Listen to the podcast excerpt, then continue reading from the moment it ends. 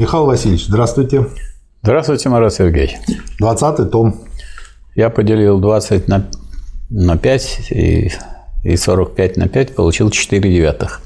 4 да. девятых из... 2 э, третьих. Да, из того количества томов, которые вы желаете изучить, уже пройдено. И уже не только дорога впереди большая, но и позади лежит уже значительная часть.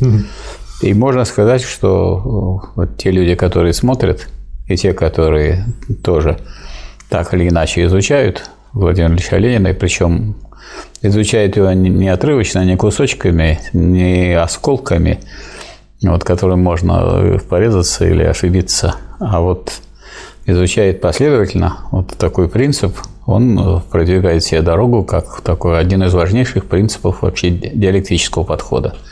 Если вы хотите что-нибудь понять, вы должны понять, как это зародилось, как оно развивалось, как, в какой борьбе себя отстаивало и во что развивается сейчас.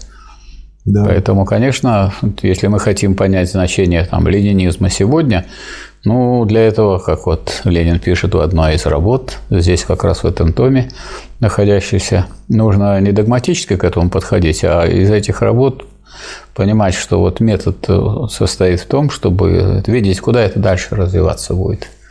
Да, и изучение именно последовательное очень этому помогает и ну, как бы постепенно ставит на рельсы.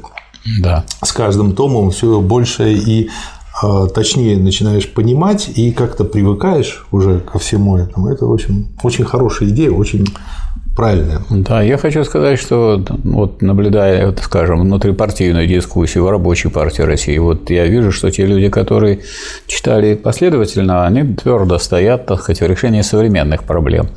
А те люди, которые брали всякие разные кусочки, трудно понять, как они вот поступят в данный момент, потому что у них нет твердой основы. Да. Они, как определить, что есть прогресс, что есть регресс, да. что движение вперед, что движение назад. Очень часто кажется, что это движение вперед, на самом деле ну, как вот эта перестройка нам показывали, что, дескать, вот перестройка, давайте мы, мы двигаемся вперед, а на самом деле двигались строго назад, разрушали нашу промышленность, сказать, нашу культуру, науку, образование, медицину. Ну и вот мы оказались в таком положении, когда уже теперь легко доказать, что мы действительно двигались назад. Но сколько людей нам это навязывали как некий путь вперед. Да, знаете, я что подумал, что сельскому жителю, ну вот классическому сельскому, как это принято было понимать, ну, например, в середине 20 века, а, пареньку, который родился в деревне, который видел а, как а, рождаются лошади, как они из жеребят потом вырастают, значит, скакунов или в обычных лошадей, а, как потом получаются следующие же ребята, то есть видели весь этот цикл, им э, не нужно было объяснять, что такое лошадь, потому что они последовательно видели mm-hmm. во всех фазах. А вот городскому ребенку нужно было это объяснять. И очень часто, особенно поначалу, если у него как бы глаз еще не был такой набитый, он мог и перепутать лошадь со слом или с каким-то другим животным, потому что по описанию это похоже, выглядит очень похоже. По крайней мере, он не, не, не видел лошадей с э, рогами, да. которые сейчас продаются на каждом углу. Да, вот, то есть получается, что в плане понимания, что есть лошадь сущностно, а, любой вот такой деревенский пацан мог дать фору любому городскому. Именно по этой причине. Вот то же самое и у меня сейчас получается с марксизмом-ленинизмом.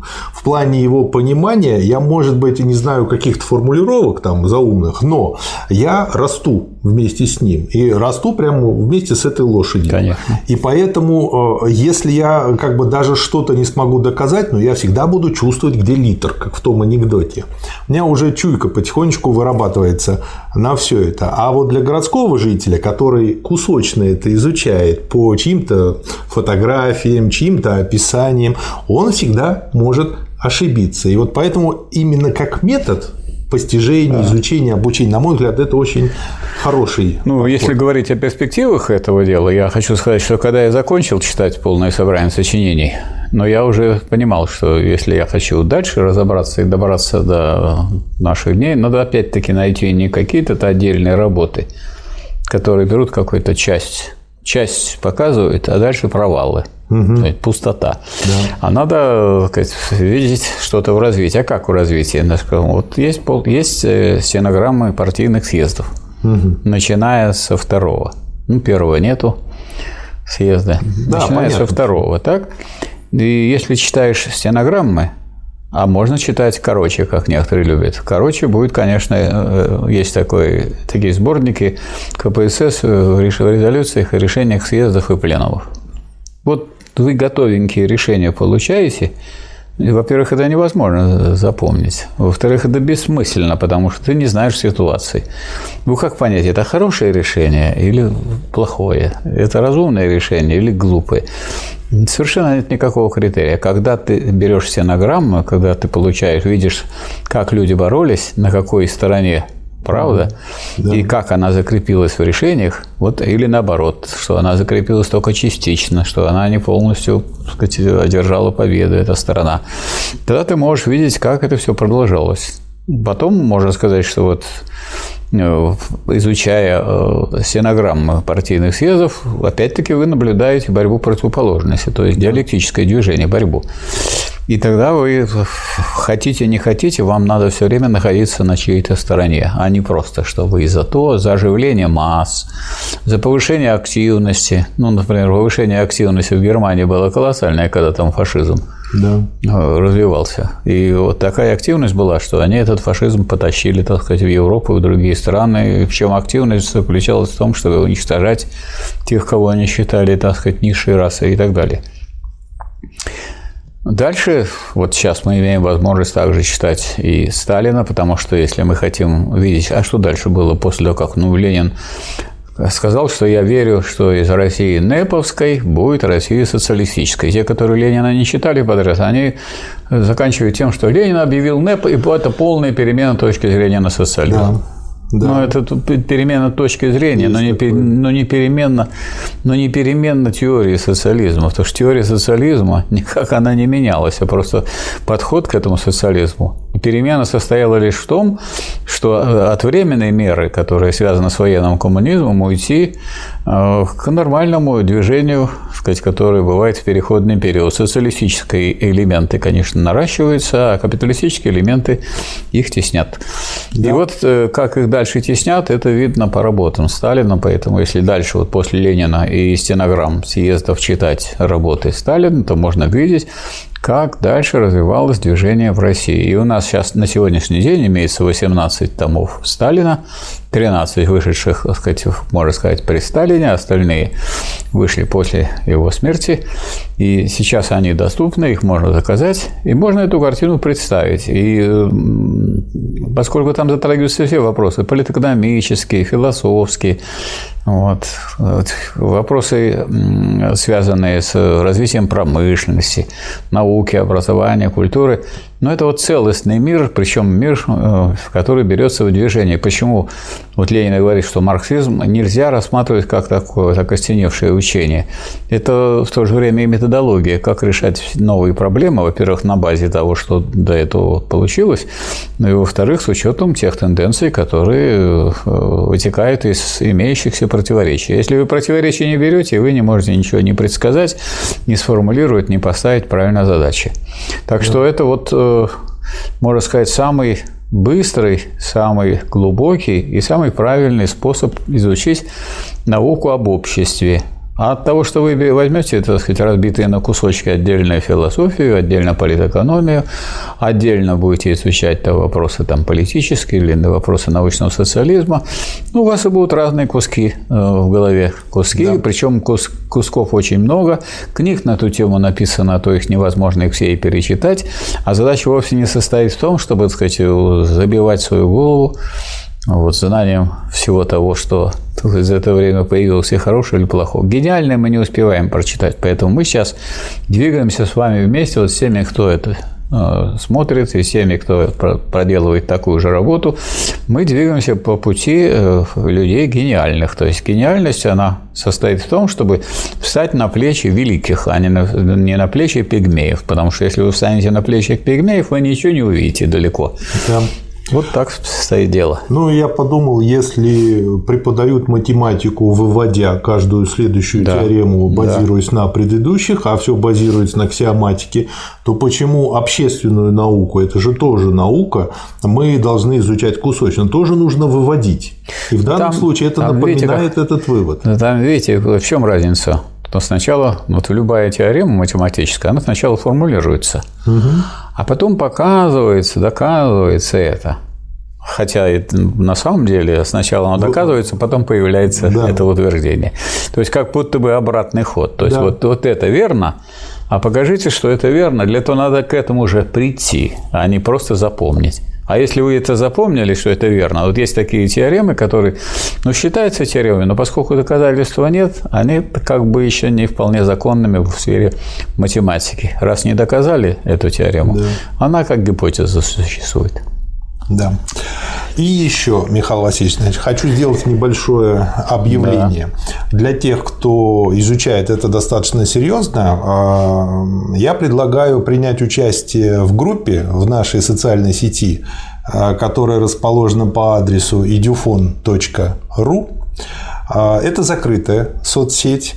И тем, кому интересна тема марксизма-ленинизма, мы предлагаем войти в эту сеть, зарегистрироваться, подать э, заявку и э, вступить там в группу, которую мы назовем «свободное время», поскольку это ключевое понятие, которое, собственно говоря, является таким замковым камнем для дальнейшего развития социализма в полный коммунизм, где мы будем обсуждать это и другие темы, которые связаны с изучением марксизма ленинизма.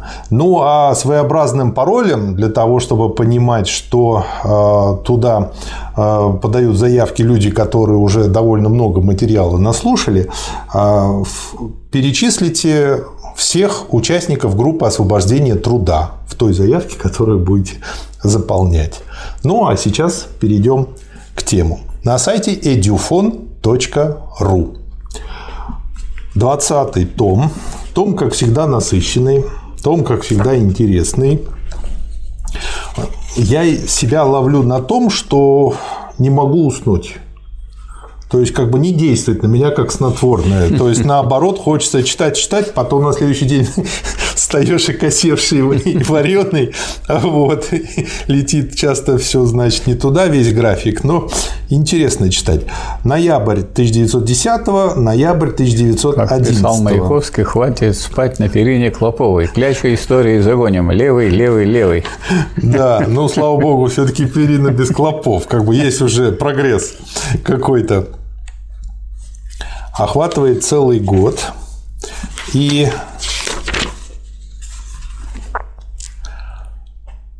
статья, с которой я предлагаю начать, называется «Два мира».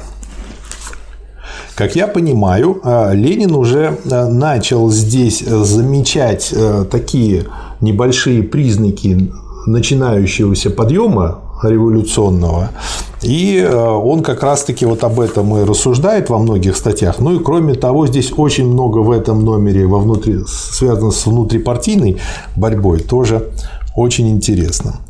Два мира идей и две классовые тенденции внутри социал-демократической рабочей партии Германии – если министр современного государства Германии, представитель существующего государственного и общественного порядка, а целью современного государства как политического учреждения является защита и поддержание существующего государственного и общественного строя против всех нападений со стороны социал-демократов, защита при надобности и посредством насилия, если такой министр говорит, что он не признает равноправие социал-демократии, то он со своей точки зрения вполне прав. Франк перебивает Бебеля и кричит «Неслыханно!». Франк и Бебель – это, как я понимаю, два лидера немецкой социал-демократии. Бебель продолжает, отвечая ему, «Я нахожу это вполне естественным». Франк снова восклицает «Неслыханно!». Почему же так возмущен был Франк? Потому что он насквозь пропитан верой в буржуазную законность. И вот это мне очень напоминает нашу ситуацию, ну, сейчас уже в меньшей степени, но ситуацию 90-х годов, как бы под эти песни ломали наше государство и считали, что вот там законность, правит закон и порядок. Диктатура закона. Да. Не диктатура класса, а диктатура закона. Да, и вот тут Ленин показывает, как вот этот Франк, который верит в диктатуру закона, в буржуазную законность, незаметно для самого себя переходит на позицию тех, кто считает эту буржуазную законность вечной, кто считает социализм умещающимся в рамках этой законности. Э, это вот, может быть, тогда и пришла в голову идея там, как бы сделать рыночную прививку для социализма. И пусть он тогда живет. Да, да. Дать ему какое-то место, как идейному такому Да. течению, Да. чтобы он, так сказать, сильно в голову не шел и не превращался в практическую, тем более господствующую реальность. Да. Два мира идей. С одной стороны, точка зрения пролетарской классовой борьбы, которая может в известные исторические периоды идти на почве буржуазной законности, но которая неизбежно приводит к развязке, к прямой схватке, к дилемме. То есть, как бы на первом этапе просто нам по пути. Но многие, как я понял, вот это по пути принимают на том, что нам внутри этого пути. Да, и это как раз им это и нужно. Да, с другой стороны, точка зрения реформиста, мелкого буржуа, который за деревьями не видит леса, за мишурой конституционной законности не видит ожесточенной классовой борьбы.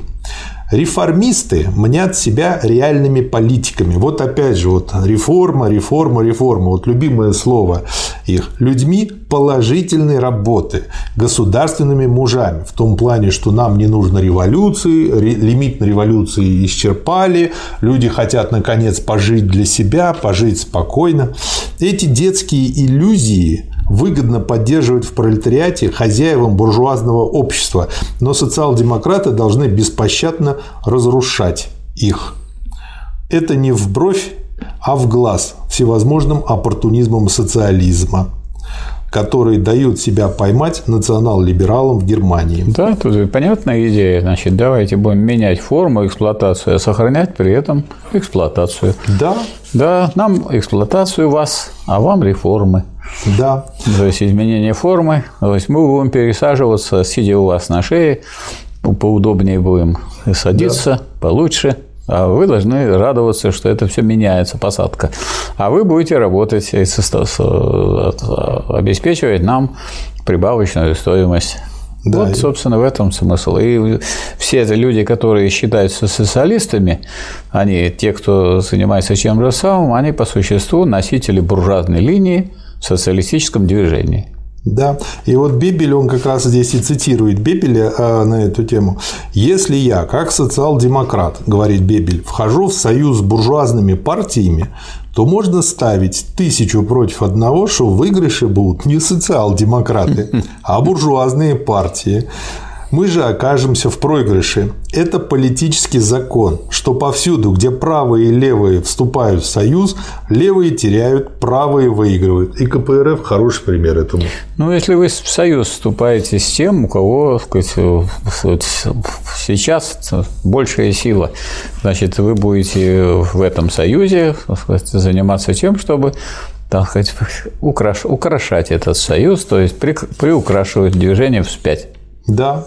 И вот э, тут он пишет же, у меня часто получается впечатление, что часть наших вождей перестала понимать страдания и бедствия масс. В в скобках бурное отопление.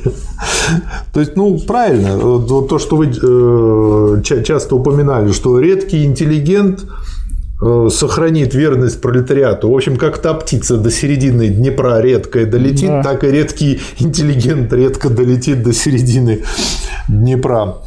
Вот. Ну и э, в заключении тут, значит, э, пишет, что германская социал-демократическая рабочая партия в течение около полувека использовала буржуазную законность образцово, создав наилучшие пролетарские организации, превосходную печать, подняв на самый высокий уровень, какой только возможен при капитализме, сознательность и сплоченность социалистического пролетария, э, пролетарского авангарда. Теперь близится время, когда эта полувековая полоса германской истории должна, в силу объективных причин, должна смениться иной полосой. Эпоха использования созданной буржуазией законности сменяется эпохой величайших революционных битв. Причем битвы эти, по сути дела, будут разрушением всей буржуазной законности, всего буржуазного строя, а по форме должны начаться и начинаются растерянными потугами буржуазии избавиться от ей уже созданной и для нее уже ставшей невыносимой законности. То есть сама буржуазия начинает ломать собственную законность, что мы сейчас опять же наблюдаем во всем глобальном мире. То есть получается опять очень злободневная статья. Несколько статей э, посвящены Льву Николаевичу Толстому. Э, я их, как бы, хоть они здесь и разбросаны по всему тому, я предлагаю их собрать вместе, как бы в один э, такой материал, и сразу, значит, несколько цитат. Первый так и называется Лев Николаевич Толстой. Толстой художник известен ничтожному меньшинству даже в России – Тут вот меня просто как бы вот э, осенила мысль. То есть получается, что мы знаем русского художника Толстого только благодаря, по сути дела, советскому строю. В том числе. Чтобы сделать его великие произведения действительно достоянием всех, нужна борьба и борьба против такого общественного строя, который осудил миллионы и десятки миллионов на темноту, забитость, каторжный труд и нищету, нужен социалистический переворот. То есть то, что они нам сейчас говорят, что великая русская литература на самом деле, то есть, как я понял, ну, ну наверняка так же не только с Толстым. Вот, получилось как? Была наша условно великая литература. Но она не была великой, потому что мало кто о ней знал. Мало Благодаря... кто читал да. литературу в народе. Да, ну только элита, которая умела читать. И все, а таких было мало. Благодаря СССР Читать начали все, она стала действительно де-факто, не только де юра великой. Тут еще есть один момент. Дело в том, что в буржуазном обществе существует такой порядок, что каждый, кто написал произведение, он как бы собственник его угу. становится. Хотя понятие собственности не распространяется на то, что является идеей. Потому что если я идею вам передал, она у меня не пропала. Да. А если вы передали эту идею еще кому-то, она и у вас не пропала. Поэтому здесь нет никакого обмена. Поэтому да. понятие собственности относится только к материальным благам. Собственность – отношение субъекта к объективным условиям да. производства, как к своим, писал Маркс. И вот буржуазия ее распространяет на мысли, на идеи, до программы и так далее. И получается, что, скажем, умирает крупный писатель. Его родственники, которые, собственно, никакого отношения к этому не имеют. К этому произведению не имеют, кроме того, что они родственники, они, да. значит, начинают продавать, торговать, как говорится, вот этим самым правом на публикацию.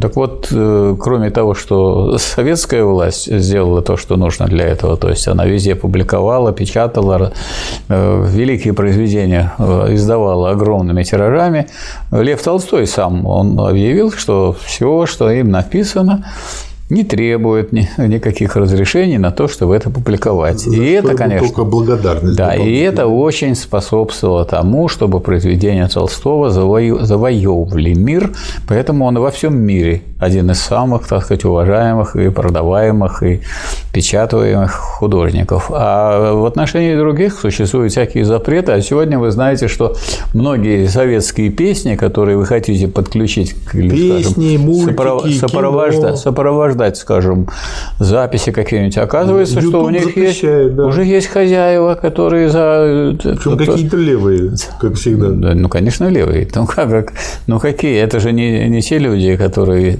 написали музыку или слова. Это те люди, которые как-то оформили да. себе ЗАО Союз собственность на исполнение и так далее. Да, и вот я, я что хочу сказать. То есть, благодаря СССР, СССР сделал э, русскую литературу 19 века по-настоящему великой. Да. А они сейчас, нынешние, об этом как бы забывают, точно так же, как они говорят, что русский космос, хотя какой русский, он советский. А вот, они забывают это, вычеркивают и занимаются вот такой прихватизацией. Вот как они приватизировали предприятия, так же они пытаются приватизировать и нашу литературу. То есть, как бы подчеркиваю, именно русская литература стала великой благодаря СССР. Не было бы СССР, не была бы она. Мало бы кто о ней слышал. Что он пишет о Толстом? В произведениях Толстого выразились и сила, и слабость, и мощь, и ограниченность именно крестьянского массового движения. Его горячий, страстный, нередко беспощадно резкий протест против государства и полицейской казенной церкви передает настроение примитивной крестьянской демократии, в которой века крепостного права, чиновничьего произвола и грабежа, церковного изу... изуитизма, обмана и мошенничества накопили горы злобы и ненависти. Ну да, как бы и потом ведь крестьяне на виллы кучу помещиков и попов сажали. Но горячий протестант, страстный обличитель, великий критик обнаружил вместе тем в своих произведениях и такое непонимание причин кризиса и средств выхода из кризиса, надвигавшегося на Россию, которое свойственно только патриархальному, наивному крестьянину, а не европейски образованному писателю. Я для себя тут дальше отметил как бы четыре пункта. Первое. Борьба с, с крепостническим и полицейским государством, с монархией, превращалась у него в отрицание политики, приводила к учению о непротивлении злу, привела к неполному отстранению от революционной к полному отстранению от революционной борьбы масс 1905-1907 года. Второе. Борьба с казенной церковью совмещалась с проповедью новой, очищенной религии, то есть нового очищенного утонченного яда для угнетенных масс. Третье. Отрицание частной поземельной собственности вело не к сосредоточению всей борьбы на действительном враге, на помещичьем землевладении и его политическом орудии власти, то есть монархии, а к мечтательным, расплывчатым, бессильным воздыханиям. И, наконец, обличение капитализма и бедствий, причиняемых им массам, совмещалось с совершенно апатичным отношением к той всемирной освободительной борьбе, которую ведет Международный социалистический пролетариат. По-моему, очень здорово сказано. Противоречие во взглядах Толстого не противоречивое его только личной мысли, а отражение тех в высшей степени сложных противоречивых условий, социальных влияний, исторических традиций, которые определяли психологию различных классов и различных слоев русского общества в пореформенную но дореволюционную эпоху. Я вот, знаете, о чем подумал? Ведь на самом деле наша современная власть очень умело играет вот на этих противоречиях, то, что называют русской душой. Очень умело играет, манипулирует всеми силами. И вот а, как э, противостоять этому? Ну вот и отсюда видно из этого, что вот люди, которые являются писателями, да. они очень хорошо отражают мир. Но отражая мир, они не могут сформулировать э, сказать, решение задачи, как этот мир преобразовать. Да. Потому что для того, чтобы мир преобразовать, недостаточно быть писателем, недостаточно быть музыкантом, недостаточно быть э, интеллигентом, а надо еще знать революционную теорию. Поэтому в этом смысле без таких людей, как Ленин, и без таких, без партии, которые сознательно ставят перед собой задачу просвещения, прежде всего, класса и просвещения во всех отношениях, чтобы он не думал о загробном мире, а думал о том, как в этом мире жить лучше. И вот я думаю, что э, отсюда и задача, которую мы сейчас должны решать. Чем мы сейчас занимаемся? Мы занимаемся тем, что с помощью вот произведения Ленина, который в этом смысле вечно живой, в том смысле, что вот он и сейчас живой, эти проблемы, все, которые мы рассматриваем, мы убеждаемся в том, что они все эти проблемы сегодняшнего дня. И чем дальше, так сказать, мы э, идем вспять, нас, так сказать, отбрасывает контрреволюция назад, тем более актуальным становятся ленинские работы. Да. Значит, из другой статьи, тут их четыре, а, посвященные Льву Толстому. Очень кратко он сформулировал, собственно говоря, э, как бы что есть учение Толстого. Это протест миллионов крестьян и их отчаяние.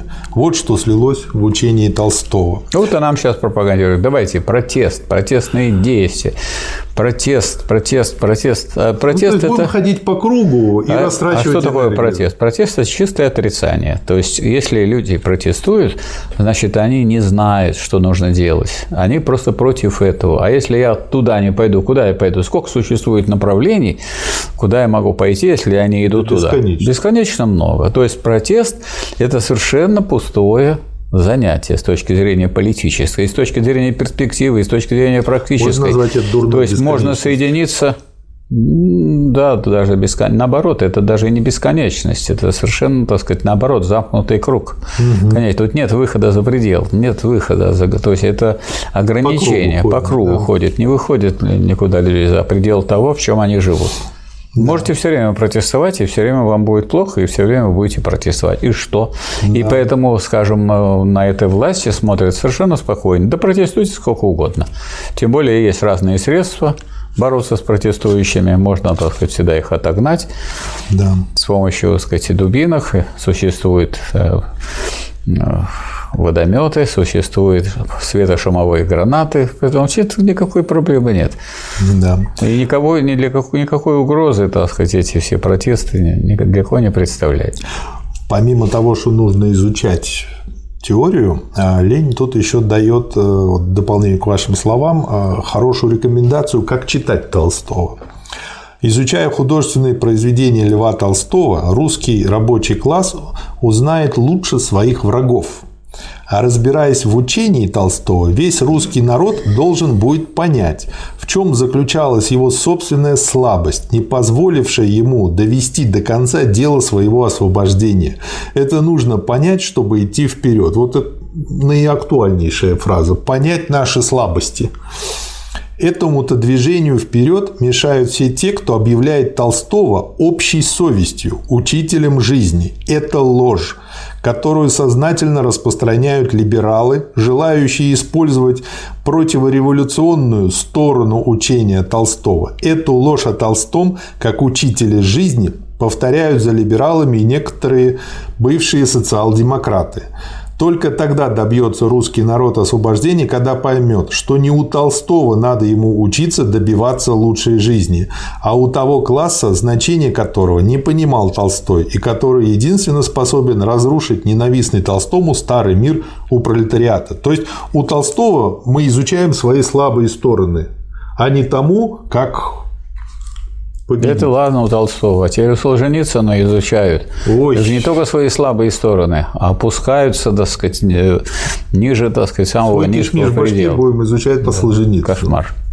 Да, четверть века тому назад критические элементы учения Толстого могли на практике приносить иногда пользу некоторым слоям населения вопреки реакцион, реакционным и утопическим чертам Толстого, толстовца, толстовства в течение последнего, скажем, десятилетия это не могло быть так, потому что историческое развитие шагнуло немало вперед с 80-х годов до конца прошлого века. А в наши дни, после того, как ряд указанных выше событий положил конец восточной неподвижности, в наши дни, когда такое громадное распространение получили сознательно реакционные в узкоклассовом, в корыстно-классовом смысле реакционные идеи веховцев среди либеральной буржуазии, буржуазии, когда эти идеи заразили даже часть, почитай что, марксистов, создав ликвидаторское течение, в наши дни всякая попытка идеализации учения Толстого, оправдания или смягчения его непротивочленства, его апелляций к духу, его призывов к нравственному самоусовершенствованию, его доктрины совести и всеобщей любви, его проповеди аскетизма и квиетизма и тому подобное приносят самый непосредственный последовательный и самый глубокий вред. Могу я отсюда сделать вывод, что когда в школе мы проходили вот это все, и проходили это не по-марксистски, а вот таким меньшевистским. По сути дела, наша же школа, она нам и всандалила многим это в голову. Советская. Ну, кто когда в какое время был в школе? Ну, я еще был в школе. Я был в школе был до, до, до начала контрреволюции. по 86 а я, поскольку контрреволюция состоялась в 1961 году, а я как раз угу. Закончил школу в 1963. Вот, так что как раз в это время в школе, можно сказать, было такое счастливое время, когда да. мы учились, и, и мы с учителем математики не только изучали математику, но и собирали металлолом, сдавали макулатуру. Я это тоже успел помогали. пособирать, но да. с каждым годом это было вот. все меньше и меньше. Ну, постепенно собрали же. Ох, я помню, как 22 кило мы с мамой перли. Мы ходили в походы, мы вообще, конечно, Нет. люди думали об общем. Все время речь шла о том, что общее, общее выше, чем отдельные, так сказать, дело отдельных единиц. И люди подчиняли себя общему делу. В этом состоит коммунизм, коммунизм. Коммунизм значит общее. Вот. Если вы главу угла ставите общие интересы, человек вырастает как человек, потому что человек есть животное общественное. Если в нем индивидуализм, то он антиобщественную позицию занимает и способствует в своей деятельности разрушению общества. У нас таких разрушителей появилось очень много, и последователей этих разрушителей очень много. И мы имеем страшные потери, ну, например, такого рода, что у нас там за время этой пресловутой перестройки, э, за время с 1985 э, года уничтожено там 69 миллионов коров, уничтожено все станкостроение практически, значительная часть машиностроения. Если у нас было 100 тысяч станков, то сейчас 3,5 тысячи выпускается в год. Поэтому, конечно, Одни подшипники страшно. ставят все точки над «и» в 50 раз современная Россия выпускает меньше подшипников, шарикоподшипников, да. чем в 90-м году РСФСР. Поэтому... Это говорит о том, что у нас машиностроения, станкостроения нету. Ну, у нас, значит, теперь это закупается. Да, все это значит, все закупается. А значит, закупается за запчасти. То есть мы сказать, привязаны теперь, сказать, теряем свою самостоятельность уже, как Россия. Да, придаток. Следующий материал – открытое письмо ко всем социал-демократам-партийцам. Это как раз-таки про деньги в конечном счете. На январском пленуме ЦК 1910 года мы, как представители большевистской фракции, распустили нашу фракцию и передали принадлежащие ей суммы денег и другое имущество трем известным деятелям. Вот жалко он мне называет здесь, он так хочется узнать кому. Международной социал-демократии.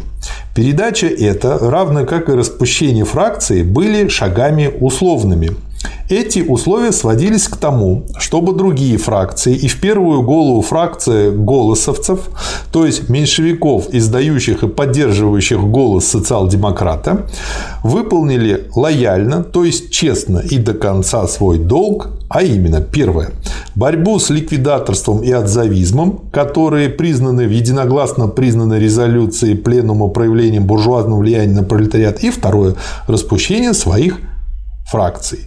Не буду дальше цитировать. Суть такая. Целый год большевики ждали.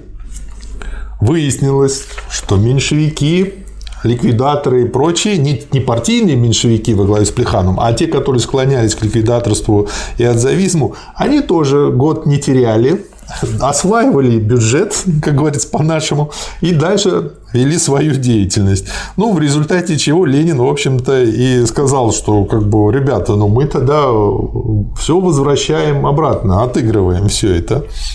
Вот.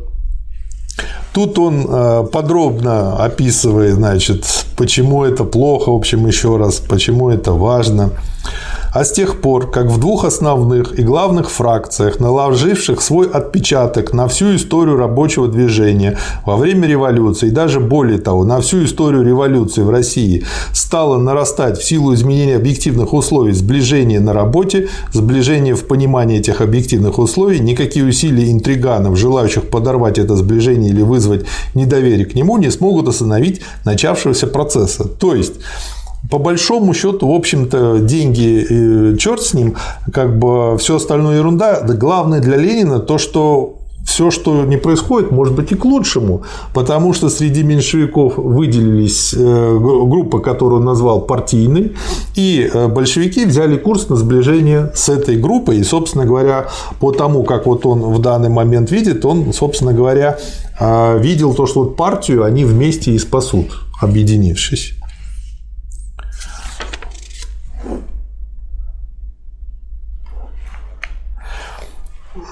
Цитата, ЦК, который должен был приглашать Михайлов, Романов и Юрьев на основании обещаний, данных Пленуму, усердно занимался этой благодарной и достойной революционера работой приглашения в партию тех, кто смеется над ней и продолжает вредить ей, но за год так и не, усп... не успел никого пригласить.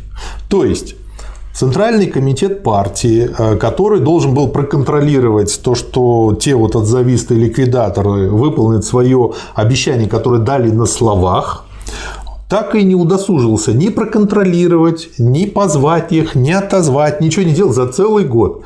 То есть, как бы хорошо жили люди, в общем-то.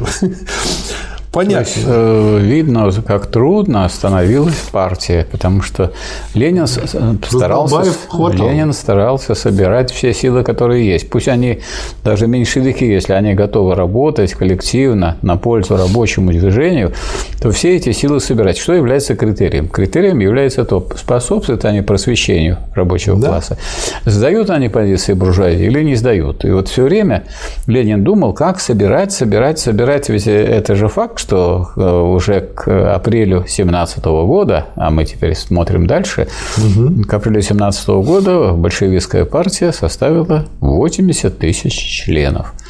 Значит, это может быть тогда, когда из всяких маленьких ручейков, из небольших, так сказать, каких-то озерков собирается, собирается, собирается большой поток. И этот большой поток – это поток э, революционной партии. Поэтому надо понимать, что э, этого надо учиться и нам. То есть, несмотря на всякие разногласия, несмотря на всякие там недостатки, минусы, трудности и так далее, это нужно собирать, собирать и собирать.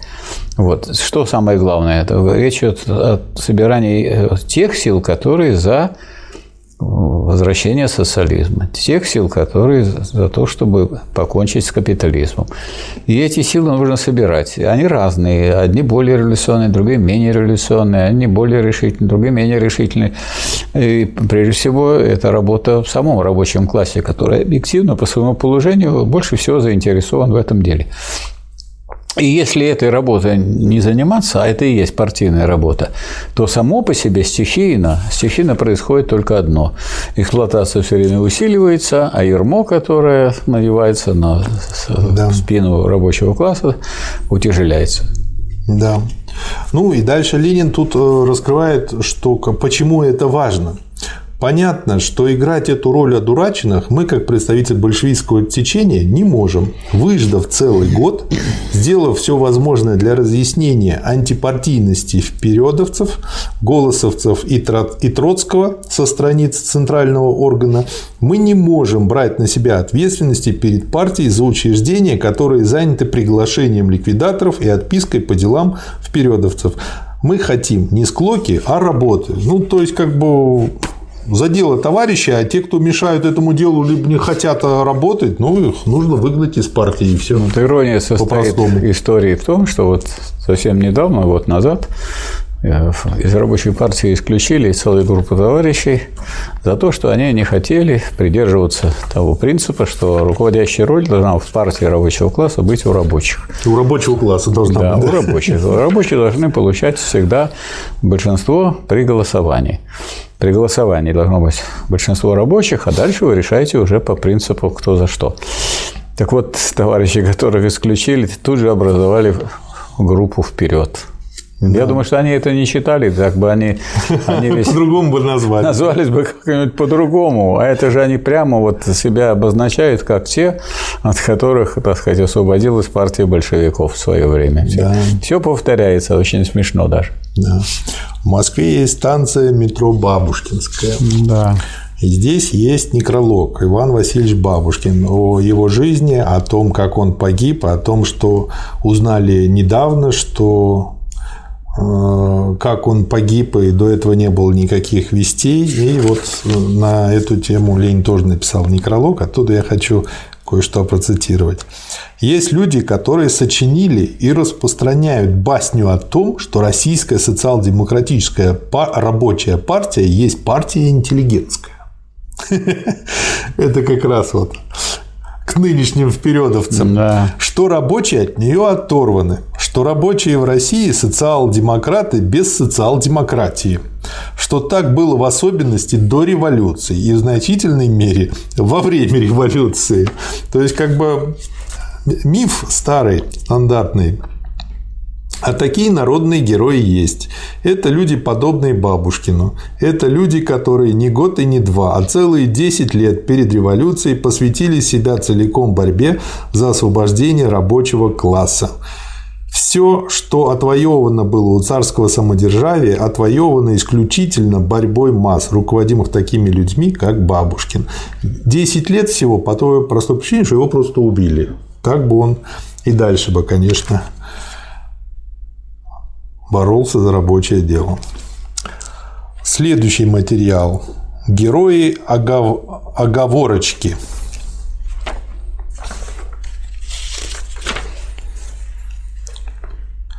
Только что полученная нами десятая книжка журнала Потресова и компании нашей зари дает такие поразительные образчики беззаботности, а вернее беспринципности в оценке Льва Толстого, на некоторых необходимо немедленно хотя бы вкратце остановиться. Ну и дальше он разбирает эти оговорочки.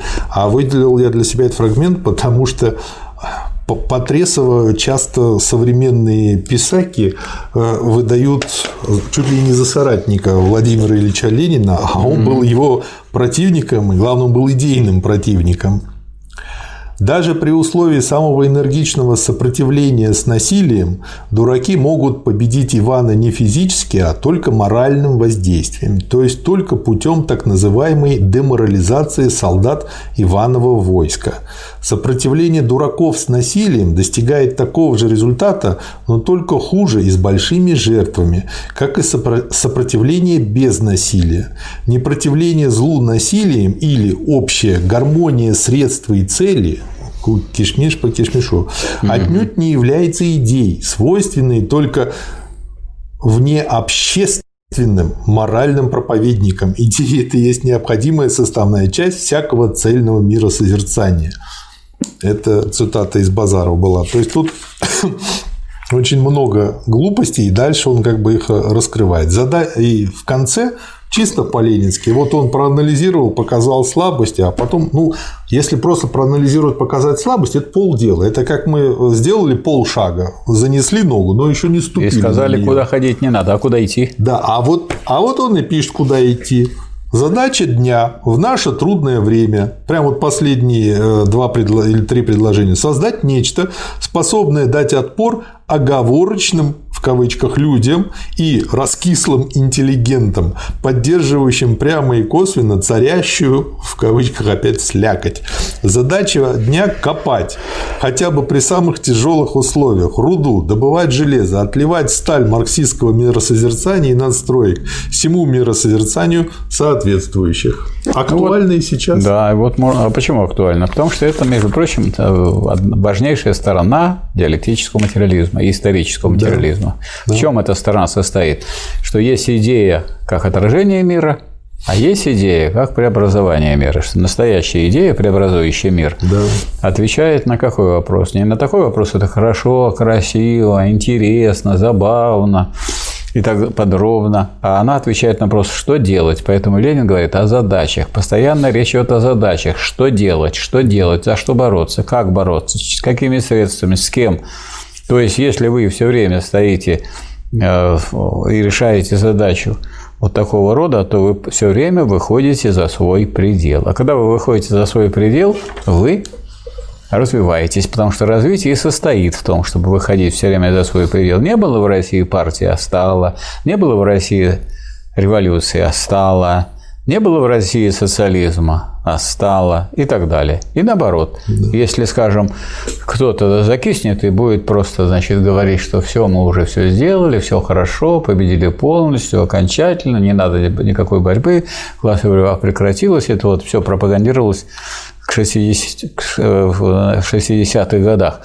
Ну, значит, а другая сторона противоречия, она, наступая, берет вверх, а дальше уже, а дальше получается длительное движение вспять. Поэтому не надо думать, что если вы много завоевали, и что вы имеете силу, что вы можете почивать на лаврах. Те, кто почивает на лаврах, потом, значит, с большой высоты падают на дно. Ну, это как по аналогии. Если ты набрал хорошую физическую форму, если перестанешь заниматься и будешь нарушать режим, ну, форма куда-то уплывет. Обдрюзг и обдряп. Да. Очень короткая, очень смачная статья на 96-й странице о краске стыда у Иудушки Троцкого. Прочту по этой причине целиком. Иудушка Троцкий распинался на пленуме против ликвидаторства и отзавизма. Клялся и божился, что он партиен, получал субсидию. После пленума ослабел ЦК, усилились, усилились впередовцы, обзавелись деньгами, укрепились ликвидаторы, плевавшие в нашей заре перед Столыпиным в лицо нелегальной партии. Иудушка удалил из «Правды» представителя ЦК и стал писать «Ворвардс» ликвидаторские статьи. Вопреки прямому решению, назначенной пленумом школьной комиссии, которая постановила, что ни один партийный лектор не должен ехать во фракционную школу впередовцев, Иудушка Троцкий туда поехал и обсуждал план конференции с впередовцами. План этот опубликован теперь группой «Вперед» в листке. И сей Иудушка бьет себя в грудь и кричит о своей партийности, уверяя, что он отнюдь вперед, перед впередовцами и ликвидаторами не присмыкался. Такова краска стыда у Иудушки Троцкого. Ну, у нас сейчас вы знаете, что течение троцкизма достаточно широко распространено, и мы должны все твердо знать, что это люди, которые называют себя левыми и марксистами, это враги социализма, враги рабочего класса. Троцкизм – это злейший враг ленинизма. И вот следующая очень короткая статья «Карьера русского террориста» как раз-таки вот раскрывает то, что вы сказали. Просто процитирую. Опять же, тут некий Караулов. Я вот думал, откуда такие совпадения фамилии, как вот которого сейчас там Караулов тоже торчит. Зато новейшая карьера Караулова не возбуждает никаких сомнений. В 1905 году он выступал настолько открыто против революционеров, что избиратели провалили его на выборах и в первую, и во вторую думу. Дальше цитата из Караулова. Если передо мной будет два лагеря, сказал на одном митинге Караулов по сообщению биржевых ведомостей, в одном правительственные войска, в другом революционеры с пресловутым лозунгом диктатуры пролетариата, то я не задумываясь пойду с первыми против вторых. Вот так. То есть как бы и самое интересное, что почему-то этих носителей реакции, носителей реакции, носителей движения вспять, носителей, так сказать, э, подавления э, трудящихся и пропагандистов продолжения эксплуатации, их еще, да. сказать, они сами себя называют левыми. Да. И люди, очень многие их считают левыми. То есть, вот в политике настолько широко распространен обман, что тот, кто, вот, скажем, такой работы не проделал, он не убедился, как сильно и как здорово обманывает трудящихся, он ну, вот можно сказать, что он э, без, э, можно сказать, беззащитен перед ложью политической, которая льется сейчас со всех сторон. Да. И средства сейчас для распространения лжи гораздо более мощные, чем были в ленинское время.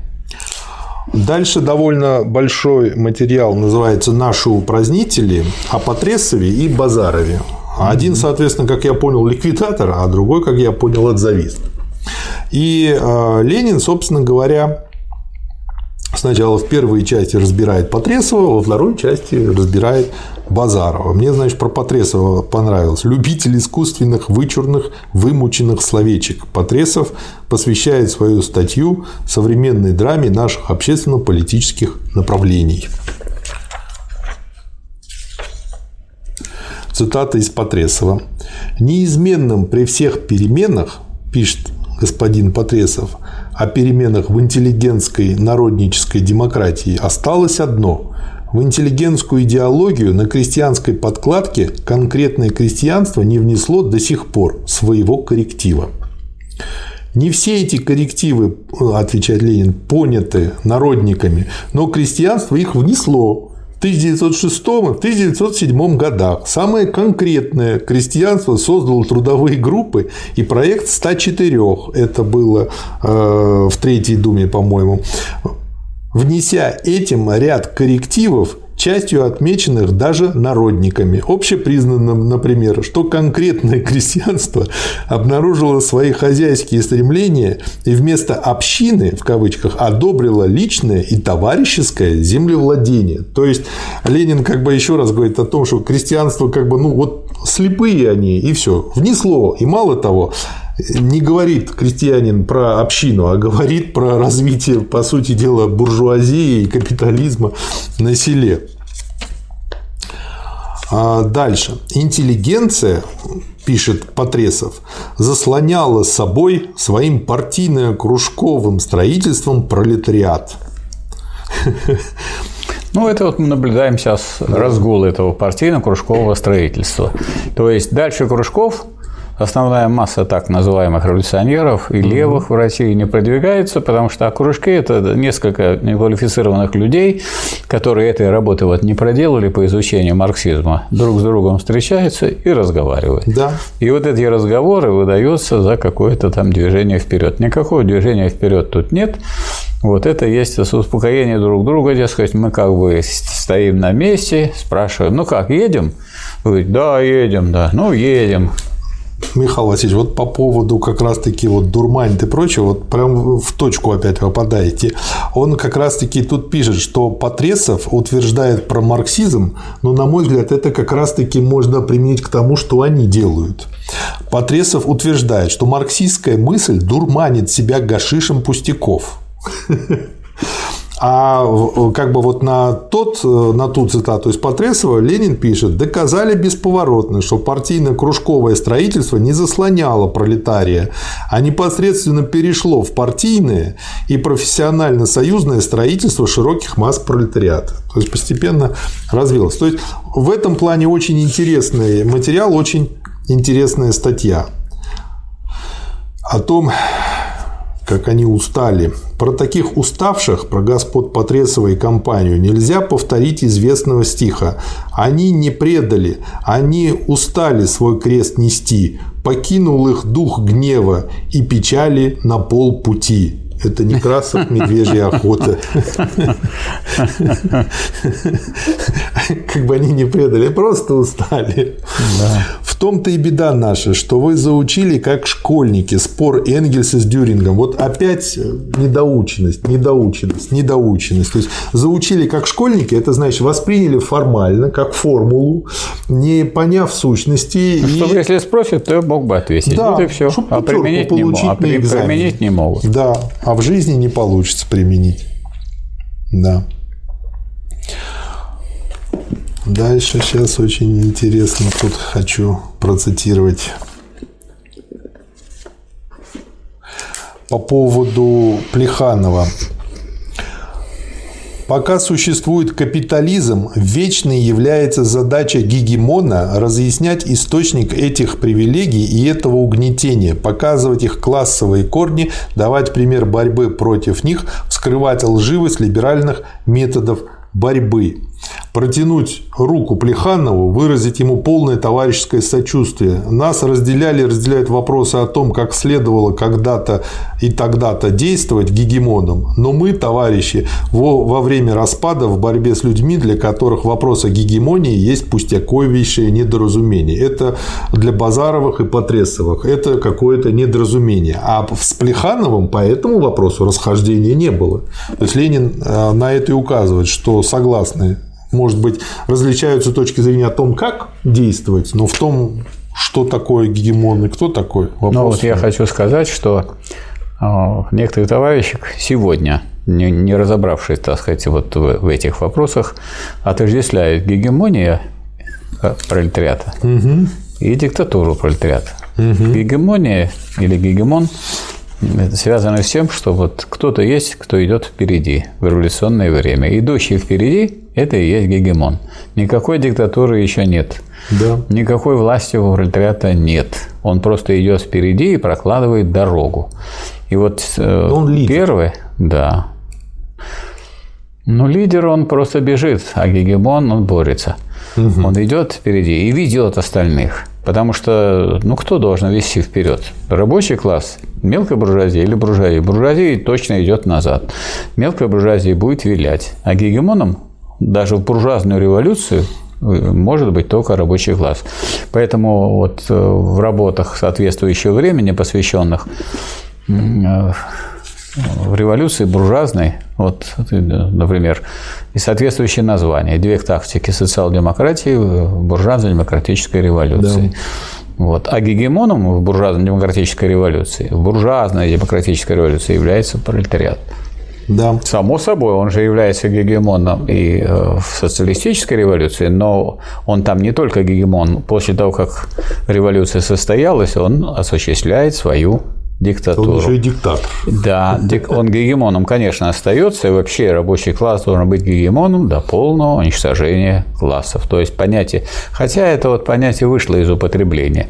Еще диктатуру пролетариата сначала повторяли, потом ее выбросили, заменили общенародным государством или народовластием, а гегемон вообще выпал. А, а вопрос ведь не только в том, чтобы руководить, а еще в том, чтобы да. самому идти вперед и брать на себя ношу. И тем самым и личным примером заражать так сказать, этим примером все общество и воспитывать все общество своей самоотверженной борьбой. Да. Следующий материал – 50-летие падения крепостного права. Очень интересная статья.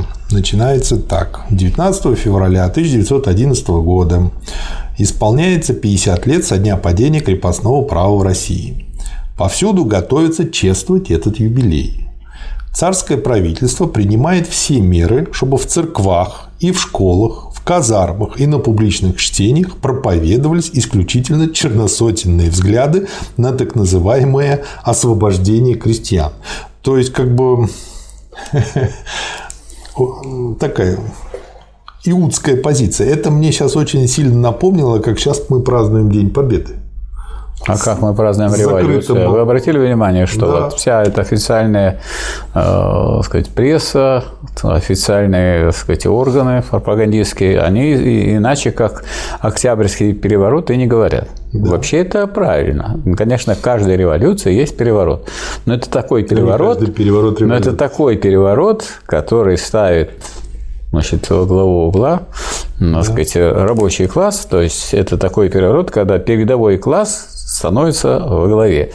А реакционный класс э, терпит поражение. Вот как раз именно этого-то они не хотят принимать. Да. Что наступило время, когда рабочий класс установил свою пролетарскую диктатуру. Поэтому это революция, а не просто переворот. Усердные губернаторы в некоторых местах уже дошли до того, что распускают основанные помимо полицейского руководства, например, земские, комитеты по чествованию юбилея крестьянской реформы. Распускают за недостаточную готовность вести это чествование так, как требует правительство «Черные сотни». Это чем-то напомнило фильм «Убить э, дракона», где они там тоже потом чествовали его победу. Крестьян освобождали в России сами помещики, помещие правительства, самодержавного царя и его чиновники. И эти, в кавычках, освободители так повели дело, что крестьяне вышли на свободу, в кавычках, ободранные до нищеты, вышли из рабства у помещиков в кабалу к тем же помещикам и их ставленникам. Ни в одной стране в мире крестьянство не переживало и после, в кавычках, освобождения, такого разорения, такой нищеты, таких унижений и такого надругательства, как в России. Нельзя, его дальше, опять же, очень как бы ценное. Нельзя освобождать сверху, освобождать сверху в кавычки взято, народ, во главе которого хоть раз выступал революционный пролетариат – Следующий материал Павел Зингер. 5 февраля текущего года немецкая социал-демократия хоронила одного из старейших своих вождей Павла Зингера. Никогда трехмиллионный Берлин не видал такого скопления народу, не менее миллиона человек, для этого сейчас очень много, а тогда это вообще потрясающе было, были участниками и зрителя шествия. Павел Зингер сам принадлежал к буржуазии, происходил из купеческой семьи. Ну, кстати, как часто бывает. Зингер был из числа тех немногих, можно сказать, из числа тех исключительно редких выходцев из буржуазии, которых долгая история либерализма, история измен, трусости, сделок с правительством, угодничества буржуазных политиканов не расслабляет, не развращает, а закаляет, превращает в революционера до мозга костей. На смену Зингеру говорят эти либералы, идут умеренные, аккуратные вожаки, ревизионисты, люди скромных претензий и мелких расчетов. Умирают старые революционные вожди, растет и крепнет молодая армия революционного пролетариата. Это, это им отвечает Ленин. Памяти коммуны. Очень интересный материал. Имеется в виду Парижская коммуна 871 года. Сейчас какая страница есть?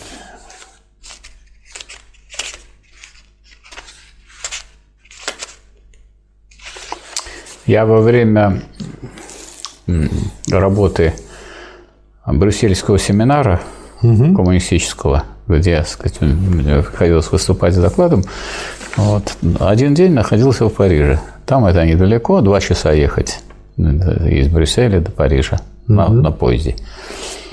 И мы побывали на, на кладбище Пер-Лашес. У меня такое было впечатление, что я попал в дачный поселок, причем где-то на уровне нашего вот Сестрорецка. Огромные гранитные, мраморные дома – это могильные склепы и сооружения, в которых значит, покоятся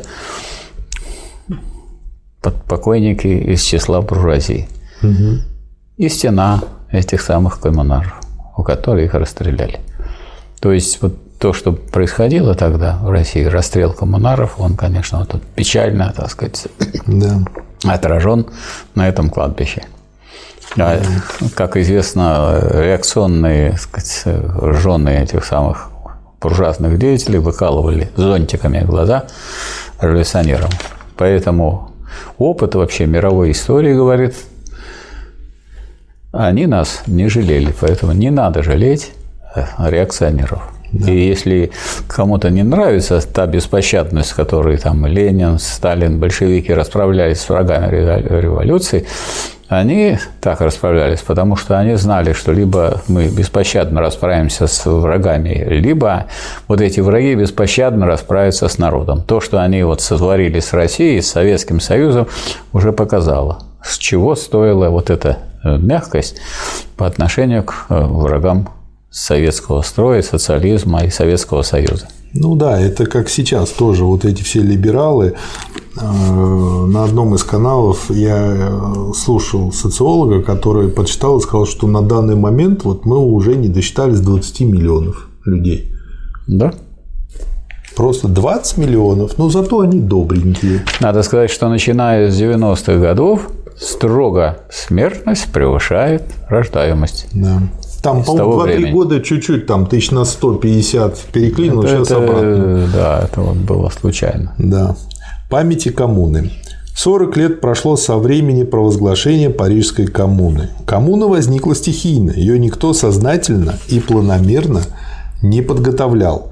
Вся буржуазия Франции, все помещики, биржевики, фабриканты, все крупные и мелкие воры, все эксплуататоры объединились против нее. Удалось восстановить темных крестьян и мелкую провинциальную буржуазию против парижского пролетариата. Ленин анализирует очень э, кратко, но очень системно, почему, что должно быть для того, чтобы э, парижская коммуна и подобное было бы победоносным. И дальше я вот выделил моменты. Для победоносной социальной революции нужна наличность, по крайней мере, двух условий. Первое. Высокое развитие производительных сил и подготовленность пролетариата. Но в 1871 году оба эти условия отсутствовали. Но главное, чего не хватало коммуне, так это времени, свободы оглядеться и взяться за осуществление своей программы.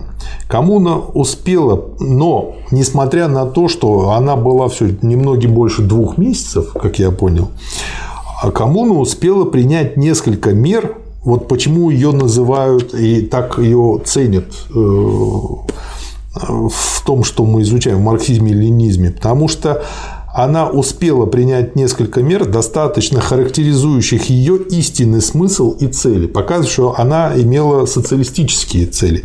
Первое. Коммуна заменила постоянную армию. Это слепое орудие в руках господствующих классов всеобщим вооружением народа. Второе.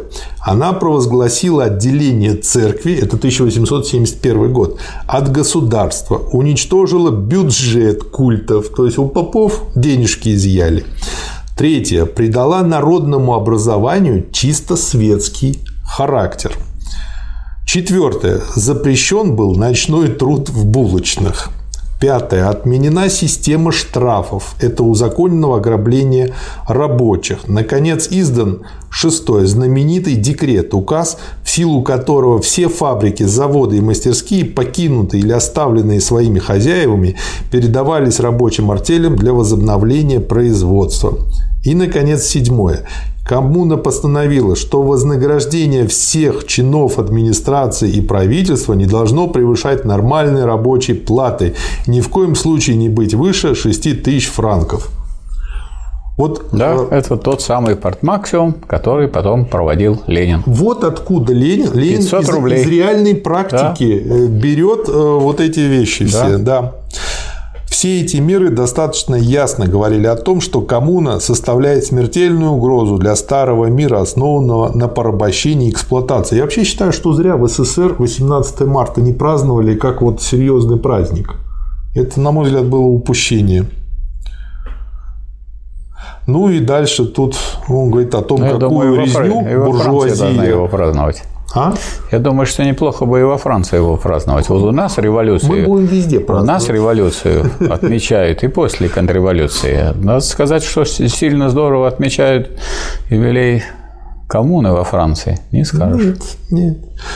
100 тысяч человек было убито. И они пытались э, разжечь огонь и в других городах, но там это не получилось сделать.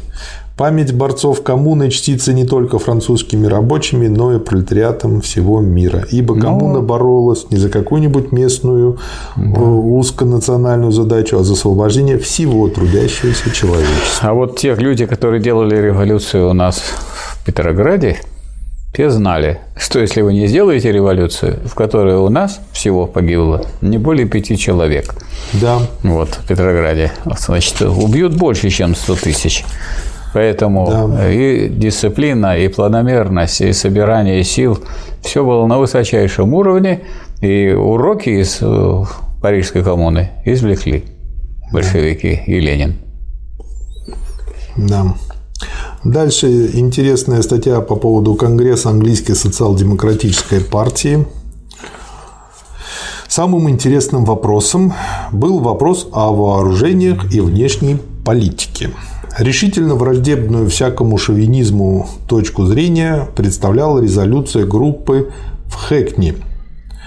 Центральный орган социал-демократической партии Justice правосудие в своем отчете о съезде приводит только конец этой длинной, дескать, резолюции, требующей решительной борьбы против всякого увеличения вооружений, против всякой колониальной и финансово-агрессивной политики была очень интересная полемика на эту тему. Не все это, разумеется, отравлено ложкой дегтя, буржуазно уклончивой в то же время чисто буржуазной шовинистической фразой, признающей необходимость достаточного флота. То есть вот э, как бы можно быть беременной, но наполовину. То есть все-таки какой-то нам флот нужен. Вот так быстро катятся вниз люди, попавшие на наклонную плоскость оппортунизма. Британский флот, помогающий порабощать Индию, не очень-то маленькую национальность, становится рядом с германской социал-демократией в качестве защитника свободы народов. И э, Ленин просто в этой статье показывает, как можно скатиться легко и э, по большому счету стать контрреволюционером. Не может быть свободен народ, порабощающий другие народы. Да. Следующая статья. Разговор легалиста с противником ликвидаторства.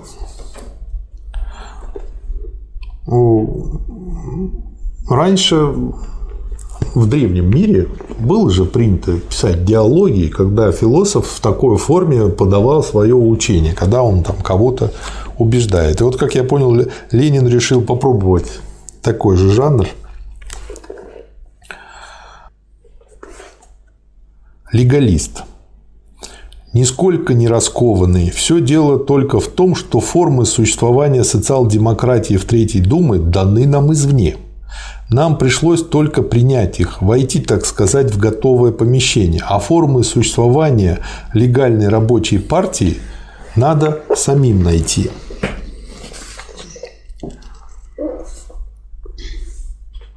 Опять же, еще дальше легалист. Существует легальное рабочее представительство в Думе.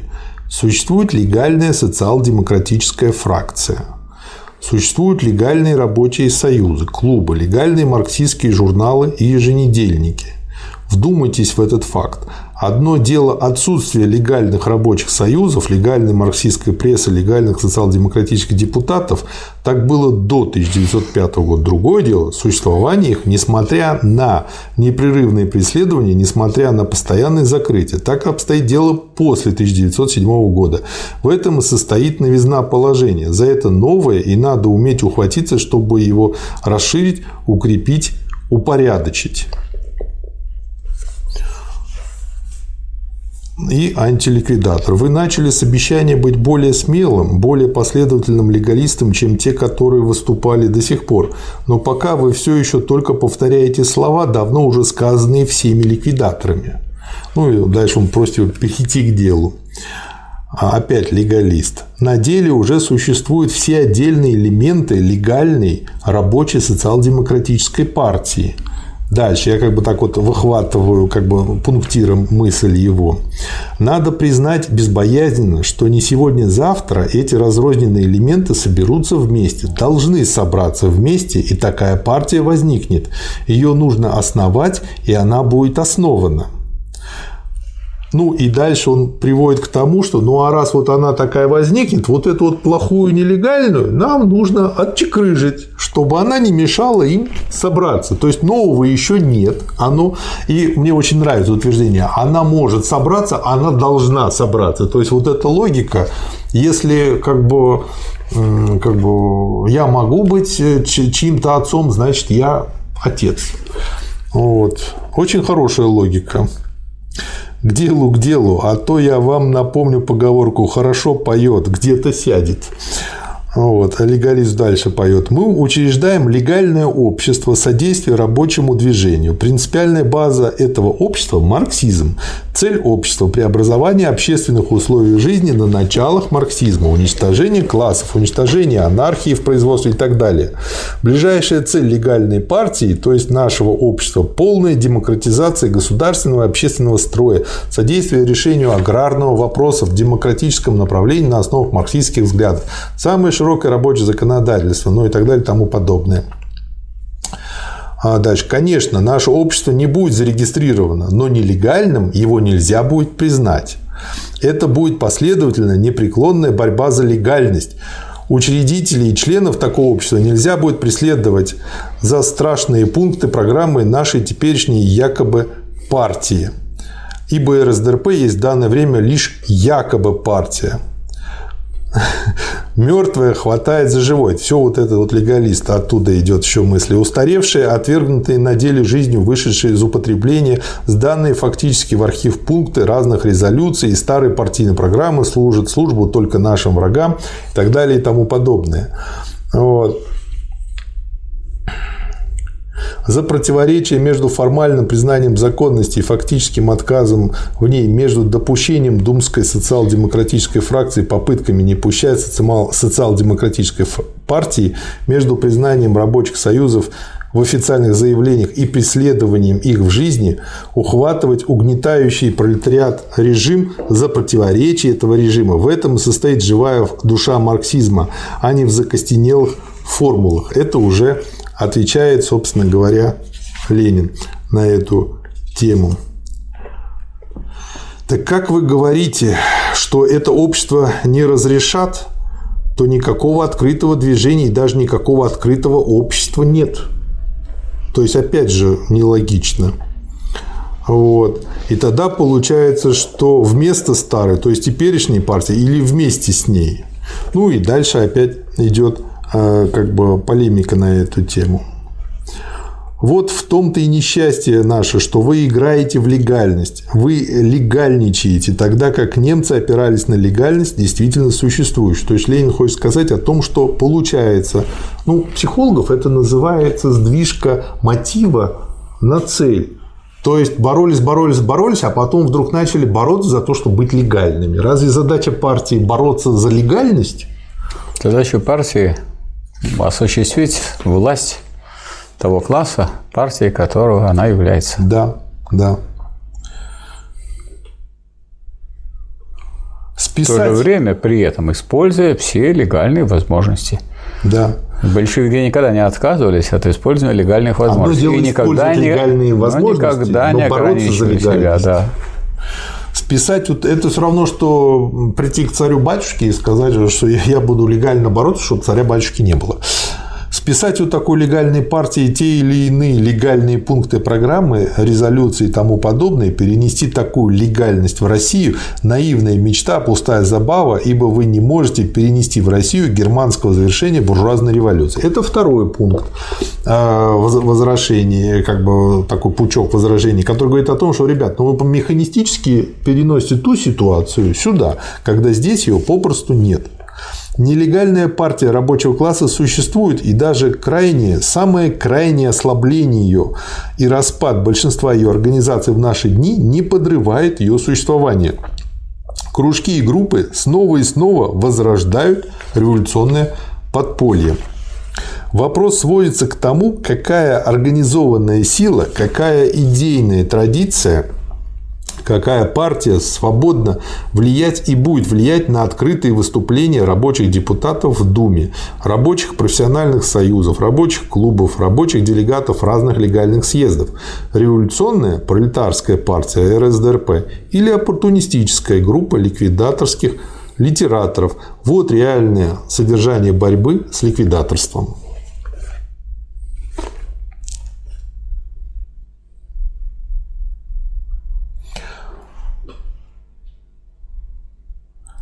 Следующий материал – сожаление и стыд.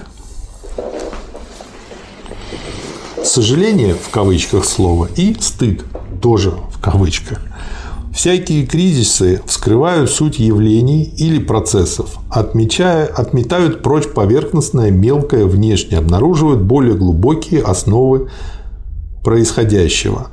Возьмите, например, такой наиболее обычный и наименее сложный кризис в области экономических явлений, каким является стачка. Ничто так не обнаруживает действительных отношений между классами, действительную природу современного общества, подчинение силе голода громаднейшей массы населения, апелляцию имущего меньшинства к организованному насилию для поддержания своего государства. Возьмите торгово-промышленные кризисы.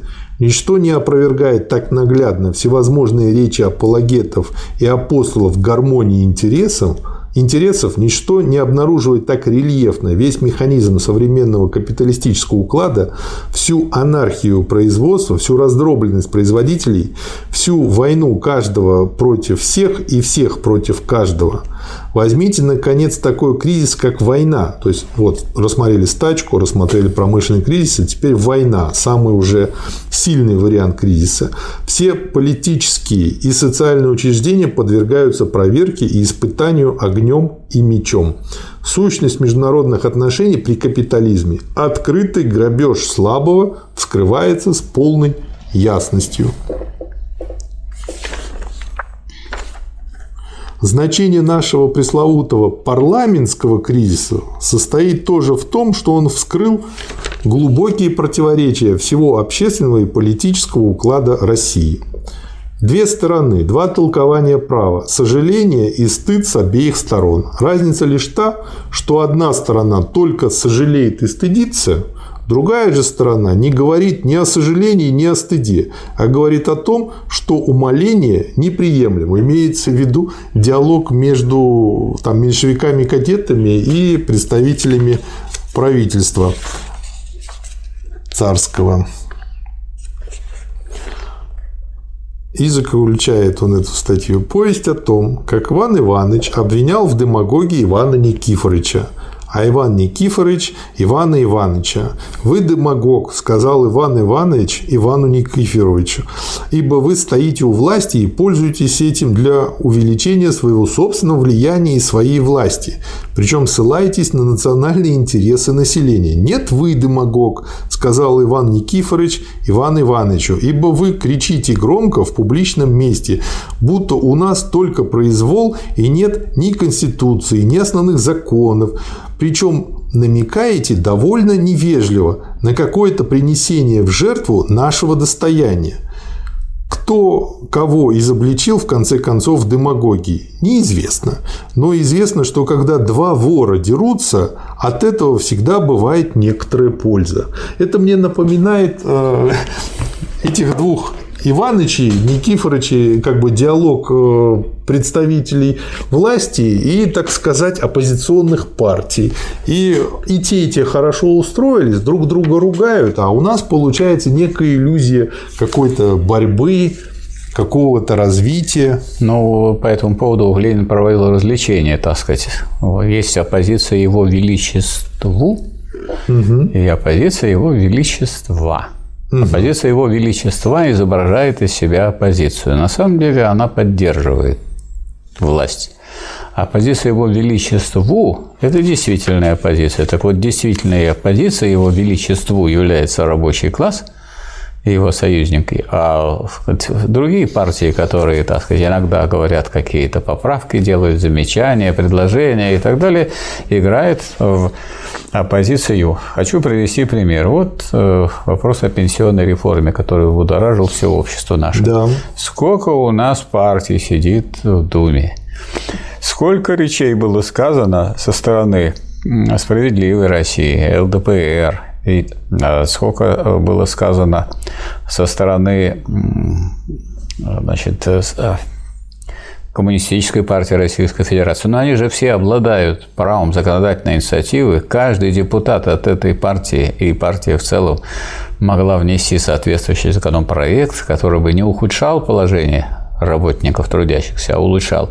Никто этого не сделал. То есть они с виду выступали как оппозиция, на самом деле они защищали и протащили эту самую реформу. Но они должны были выступать э, против, не делая никаких шагов к тому, чтобы сделать действительные предложения который можно было бы поставить на голосование, потому что они решали вопрос выборов, чтобы в следующий раз оказаться в этих же самых крестах и по-прежнему быть оппозицией его величества. Да.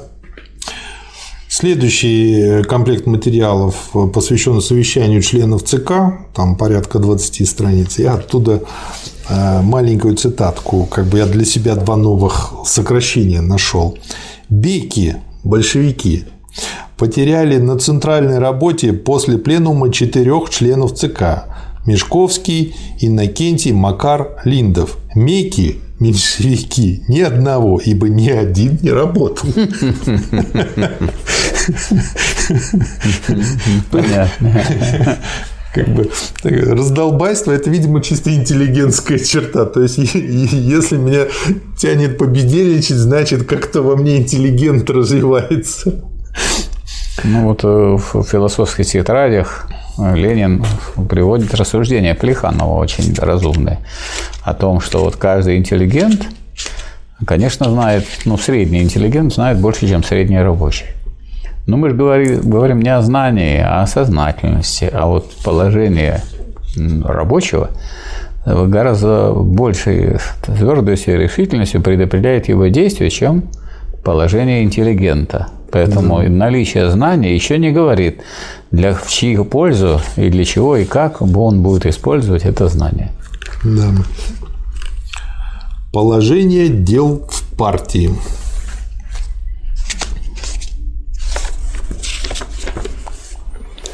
Очень интересный материал. За границей только что в июне-июле 1911 года произошли события, означающие кризис партийных центров. События эти, рассказанные и освещенные в ряде листков всех почти фракций и течений, сводятся к тому, что ликвидаторы через заграничное бюро Центрального комитета окончательно сорвали созыв пленума. Большевики порвали с этим, постановившим себя вне закона ЗБЦК, Заграничное бюро Центрального комитета, и в блоке с примиренцами и поляками создали техническую комиссию и организационную комиссию для созыва конференции. Каково принципиальное значение этих событий? Принципиальное значение следующее. Устранение тормоза, этого тормоза и возможность взяться дружно за восстановление нелегальной и действительно революционной социал-демократической партии. Дальше идет как бы вопрос про деньги. Как всегда, нужно найти этих троих и как бы что эти трое Меринг, Каутский и Цеткина должны были решить вопрос о большевистских деньгах.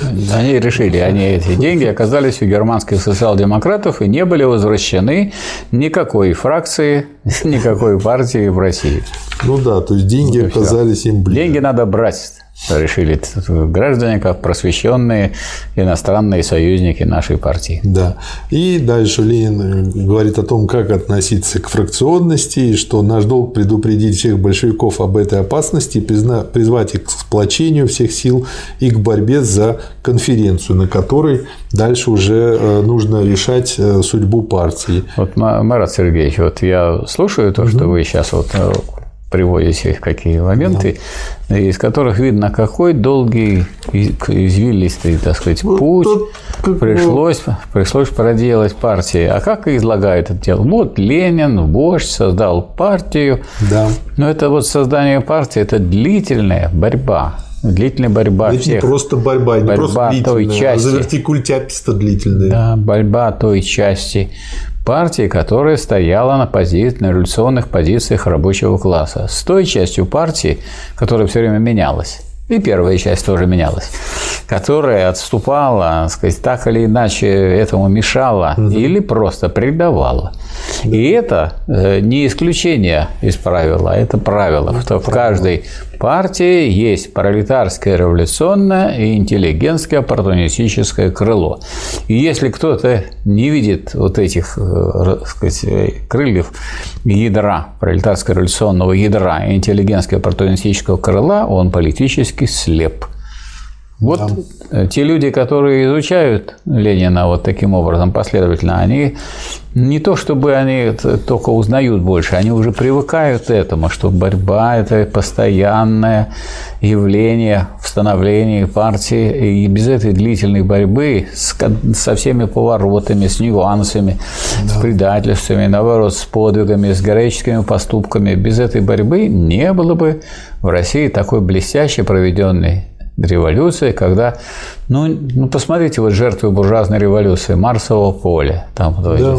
могилы. А да. где есть могилы, связанные с Октябрьской революцией? Нет. Ну, это вообще виртуозно везде. Да, то есть вот что значит э, действительно Э, сказать, огромная работа, в том числе и теоретическая, в том числе и полемическая, в том числе и литературная. Да. Ведь если бы мы имели дело с заумными произведениями, которые, ну, это кто-то особенный может читать. Вот работы Ленина, они в известном смысле выше работ Маркса и Энгельса. В каком смысле? В научном отношении они не выше. Да, это просто продолж... это продолжение той же самой деятельности. То есть и Маркс и Энгельс развивали науку, а Ленин продолжил развитие дальше. Но они действительно настолько доступны каждому сознательному рабочему, сознательному, которому, как говорится, хочется разобраться. А потому что все написано прекрасным русским языком. Ленин прекрасно знал русскую литературу. Он прекрасно, так сказать, разбирает, так сказать, и дотошно разбирает все ситуации. И поэтому человек, ну уж совсем совсем, если только слепой, Да. в таком теоретическом, в умственном отношении не сможет разобраться. Поэтому если в отношении каких-то наук можно говорить, ну, это невозможно, мне это трудно, тут это требует, так сказать, ну что, посидеть, так сказать, поразбираться, и причем в удовольствие. То есть, понятное дело, если я буду вырывать какие-то куски изучения, это непонятно, то в другое место полез, это непонятно, то непонятно, но не хочется чувствовать себя дураком. Человек, который читает Ленина, он все время чувствует себя все умнее, умнее, умнее. Кто хочет быть более умным, читайте Ленина, товарищи. Михаил Васильевич, я думаю, он должен быть сейчас э, для того, чтобы иметь официальную отмазку от того, что вот он не читает не только слепым, но и глухим. Потому что сейчас уже есть программы, которые по тексту могут говорить. Да. Поэтому я думаю, скоро еще эти программы освоят и, значит, азбуку для глухонемых, тогда он уже должен быть и как бы не Да. воспринимать тактильную информацию. Да. Ну вот и у нас есть такой сборник э, «Главное в ленинизме». И однажды я, просматривая этот сайт на, на- университетский, э, я вдруг обнаружил там, что есть э, аудиокнига «Главное в ленинизме». И, так сказать, такой женский голос приятный. Да. 30 часов читает. То есть может человек залечь на диван, И он может выбирать, он может и с да, мужским голосом и он, найти. да, и он может это слышать. Вот, то есть это можно делать. Другое дело, что вот, ну, что касается полного собрания сочинения, этого нет. Но если человек хочет получить удовольствие, вот он будет получать удовольствие так же, как вот вы наблюдаете, Марат Сергеевич с удовольствием это читает, потому что, ну, если бы он выхватывал неизвестно что, неизвестно откуда, удовольствия просто бы не могло быть. А здесь же каждый раз, так сказать, все это сложнее, сложнее, сложнее. Развитие. Развитие в чем состоит? В усложнении от простого к сложному. От Да. простого к сложному. Метод состоит в том, что от простого идет движение к сложному. А сложное это что такое? Это сложное из простых. Если вы двигаетесь, соответственно, логике истории, и люди, которые понимают эту логику, вам это все поясняют, Ленин в данном случае все это поясняет, это не то же самое, что просто копаться в исторических фактах, это все равно, что вы, так сказать, нашли, и, сказать, вот есть у вас амфоры, у вас есть э, значит, какие-то предметы металлические, у вас есть ножи, молотки и так далее, и вы должны разбираться. А здесь, так сказать, вот этот ход событий гениальный человек вам излагает. Поэтому вот люди, которые Ленина не читают таким образом, они себя обкрадывают. Потому что все равно эти вопросы в обществе обсуждаются, все равно каждый силится на них ответить, ну, вот эти безграмотные ответы и попытки, так сказать, помимо Ленина и помимо ленинизма их решить, они носят жалкий характер. Вот мне приходилось со многими представителями так называемых левых встречаться. Ну, и, конечно, ну, это смешно даже думать о том, что они могут выиграть в каком-то споре, потому что они вот, это, вот этим вот не овладели. Да. А тот, кто хочет выиграть, он что должен сделать? Он должен встать на плечи великих. А если вы стоите на плечах пигмеев, или вообще ни на каких плечах не стоите, так, собственно, как вы можете выиграть в каком-нибудь споре? Далеко не видно. Очень интересный материал, называется «Реформизм в русской социал-демократии». Он не только интересный, он еще и злободневный и полезный, потому что вот на это слово «реформа» как рыбу на червяка. Нас, вот, людей часто ловит. По крайней Не- мере, ловили. Период, в период Горбачевско-Ельцинский. Реформа, Ну, Сейчас, я реформа, думаю, реформа. тоже пытаются Да, все время сказать, люди, поймать. которые немножко знают диалектику, понимают, что если вы меняете форму, то вы меняете содержание. А и форма, и содержание – это категории сущности. Значит, сущность меняется. Если сущность изменится, то за этой самой, за изменением формы может быть уничтожено то, что реформируется. Не либерализм против социализма, а реформизм против социалистической революции. Вот формула современной передовой в кавычках образованной буржуазии. И чем выше развитие капитализма в данной стране, чем чище господство буржуазии, тем больше политической свободы, тем шире область применения новейшего буржуазного лозунга. Реформы против революции. Частичное штопание гибнущего режима в интересах разделения и ослабления рабочего класса, в интересах удержания власти буржуазии против революционного неспровержения этой власти. То есть одни говорят, что надо Здорово. уничтожить эксплуатацию, а другие говорят, давайте изменим форму этой эксплуатации. Да. Вот те, которые говорят, делают изменения формы эксплуатации, они все время меняют как бы правила игры, но вы все время остаетесь с ермом, да. который у вас на, на спине. Да, и вот он еще указывает, что обострение борьбы реформизма с революционной социал-демократией внутри рабочего движения есть совершенно неизбежный результат указанных изменений во всей экономической и политической обстановке всех цивилизованных стран мира. Рост рабочего движения неизбежно привлекает в число его сторонников известное количество мелкобуржуазных элементов, порабощенных буржуазной идеологией, с трудом освобождающихся от нее, постоянно впадающих в нее снова и снова. Социальную революцию пролетариата нельзя себе и представить без этой борьбы, без ясной принципиальной размежевки социалистической горы и социалистической горы. жеронды горы. перед этой да, горы, э, революцией. Без полного разрыва оппортунистических мелкобуржуазных и пролетарских революционных элементов новой исторической силы во время этой революции. И вот забегая вперед, поскольку вот читая Ленина подряд, ты уже, значит, можешь ну, узнать историю, которая была, угу. а прочитав, и знать о чем, о чем закончилось. Вот было у французской партии такое разделение. Был, э, были два крыла во французской социалистической партии. Жеронда возглавлял известный как бы, социал, социалист Жан Жарес, а Гару, революционную часть, возглавлял Жюль Гет. Вот дошло дело до 2014 года. Угу. И там надо было либо поступать, как делали большевики, и как делал Карл Липкнехт, проголосовать против военных кредитов, но это означало рисковать своей свободой и пойти э, Липкнехт в тюрьму, наши большевики поехали в Сибирь на свежий воздух.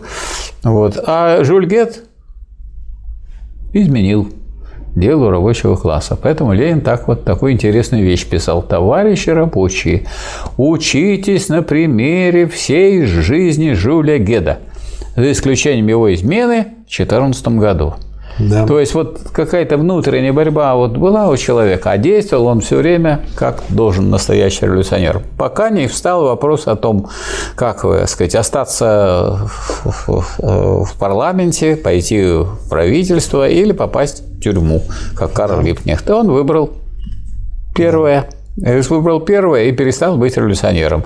И если вы будете вот смотреть историю так сказать, различных лидеров революционных, вы увидите так, вот они вошли в революционное движение, были, были, были, были, и предали, и предали, и предали. И этих предательств очень много. То есть надо Цикл. вовсе не следует э, делать такой вывод, что если человек был революционером и сделал что-то хорошее, что он обязательно и будет. Угу. То есть, да. к сожалению, как раз э, история свидетельствует о том, что это чаще бывает, потому что, ну что более естественно, что представитель рабочего класса, не являющийся рабочим, ведет себя как рабочий или как нерабочий. Он все-таки старается, может быть, вести себя как рабочий. Он старается быть выразителем, проводником интересов рабочего класса.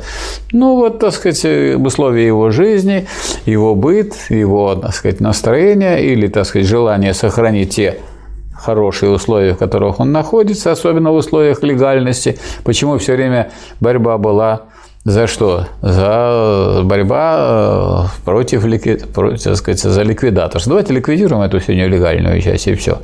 Mm-hmm. Давайте ликвидируем. Mm-hmm. Вот. И тогда будет все хорошо. А если попадешь в эту в нелегальную часть, значит, могут тебя посадить, могут отправить в Сибирь и так далее. То есть хотят э, быть революционерами и не рисковать. А революционеры они тем и отличаются, что они рискуют своей жизни ради э, счастья э, народа, ради счастья трудящихся, ради счастья рабочего класса. И Ленин тут указывает, что у нас в России реформизм течет одновременно из двух источников. Во-первых, Россия гораздо более мелкобуржуазная страна, чем страны западноевропейской. И от этого все время колеблется то туда, то сюда этот мелкий буржуа. И, во-вторых, у нас массы мелкой буржуазии легче всего падают духом и подвергаются ренегатскому настроению. Слабаки, короче говоря, не вожаки.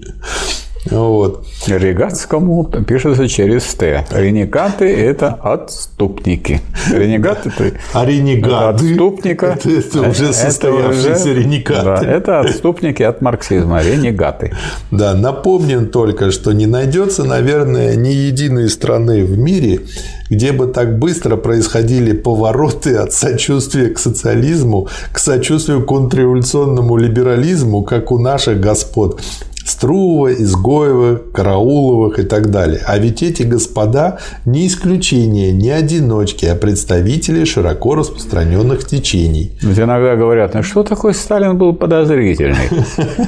Ну, Сталин видел, как бывает, он был, он видел, сколько было измен, и он был свидетелем этих измен. И он прочитал то, что писал Ленин, поэтому так вот запросто верить тем, что на слово будут говорить, он не очень этому верил. Поэтому везде проверял проверял, а не просто так, так сказать, на веру э, принимал то, что ему наговаривают. Да. Ну и дальше, значит, прекрасно душные люди, которых много вне рядов социал-демократии, но немало также внутри ее, и которые любят говорить проповеди против чрезмерной полемики, страсти к размежевываниям и так далее, обнаруживают полное непонимание того, какие исторические условия порождают в России чрезмерную страсть к скачкам от социализма к либерализму. Я хочу привести интересный такой пример. Э, Сталин э, написал предисловие э, книжки молодого автора, будучи уже генеральным секретарем, так сказать, известным политиком, да, вождем, можно сказать, большевистской партии. Вот. И одна какая-то дама художественная написала разгромную статью, да. Э, с критикой вот той книжки, которую похвалил Сталин. Сталин вернулся снова к этому вопросу и написал, что э, я не случайно написал вот рецензию на книгу молодого автора. Я не вижу необходимости мне поддерживать там тех литераторов, которые mm-hmm. уже пробились, которые имеют уже опыт, уважение, авторитет, и их легко печатают. Я и помогал, и далее буду помогать молодым авторам. А насчет того, что кстати, э, вот этот молодой автор обманул товарища Сталина, Почему вы думаете, что так легко обмануть товарища Сталина? Да. Так вот, э, тот человек, который читает Ленина, вот Ленина точно нелегко обмануть. Очень сложно. И если, если Сталина трудно, то Ленина вообще невозможно обмануть. Он очень проницательный. И он, он идет на самые разные компромиссы, он идет на временные союзы ради решения своих проблем, но никогда не сдает позиции так, чтобы, как говорится, в проигрыше оставалась большевистская партия. Большевистская партия все время в выигрыше, в выигрыше, в выигрыше, она нарастает, нарастает, нарастает, рабочее движение все возрастает, возрастает, и в итоге мы имеем результат да. социализм. Сначала социалистическая революция, потом социализм. Ну, собственно говоря, и фигура Сталина тоже выписана вот всей этой вот практикой ленинизма и Ленина. И не случайно и работы у Сталина, так сказать, вопросы ленинизма как раз да. основные этому посвящены. И дальше в этой статье «Реформизм в русской социал-демократии» Ленин разбирает варианты а, вот этого реформизма, как они могут быть замаскированы и выводит их на свет. Ну, например, там фраза «не гегемония, а классовая партия». И дальше Ленин показывает, что замену социал-демократической рабочей политики либеральной рабочей политикой вот чему ведет а, этот лозунг. Или другой вариант, более тонкой попыткой обосновать реформистские взгляды является такое рассуждение. Буржуазная революция в России закончена. После 1905 года второй буржуазной революции, второй общенациональной борьбы за демократический переворот быть не может. России предстоит поэтому не революционный, а конституционный кризис, и рабочему классу остается лишь позаботиться об отстаивании своих прав и интересов на почве этого конституционного кризиса. Да, То есть, по сути дела, становитесь кадетами. Пишите бумажки вот, и предлагайте. Да, контора пишет. Вот. Или еще вариант. Социалисты учат, что революция неизбежна и что пролетариат должен использовать все противоречия в общественной жизни всякую слабость его врагов или промежуточных слоев для подготовки новой революционной борьбы, для повторения революции на более широкой арене, при условиях большей развитости населения. Буржуазия и либералы учат, в свою очередь, что революции не нужны и вредны рабочим, которые не должны переть к революции, а должны, как поймальчики, скромненько работать над реформами. То есть, вот как бы по сути дела э, реформы используются, ну, как жвачку, пытаются жвачкой заменить еду, кусок мяса. Вот жуйте, жуйте, жуйте, а мясо так и не получится. Я бы даже по-другому сказал, что они, так сказать, реформа используется как способ не заменить то, что есть, а сохранить то, что есть. Да. Есть эксплуатация, давайте ее реформируем. То есть будет реформирована эксплуатация. Есть у вас эта самая еда, и мало вы ее получаете. И будете также мало получать, но будет реформа, в другой упаковке будете получать, с другим названием. Еще еще что-нибудь из нее уберем и поставим да. то, что вам для вашего организма вредно. То есть реформа – это изменение формы, а изменение формы может быть как в сторону улучшения содержания – и в сторону ухудшения содержания. Но само улучшение, ухудшение, это же, собственно, и в этом тоже есть реформизм, когда нет кардинального, то есть принципиального изменения. А вот революция, она у власти ставит прямо в противоположный класс, и тогда, так сказать, изменения становятся принципиального характера, когда э, начинается быстрое, бурное развитие более передовой общественно-экономической формации. Дело-то не в том, что вот были такие вожди, и так удачно они планировали, а дело в том, что когда был в нашей стране построен социализм, то социализм, как общественный строй, дает возможность быстро развивать все производительные силы, а главной производительной силой всего человечества, как писал Ленин, является рабочий, трудящийся. И больше всего развитие касалось как раз трудящихся. Культурная революция, развитие науки, культуры и образования – ну, все, вот самое что ни на есть, послушайте «Эхо Москвы», где сидят да.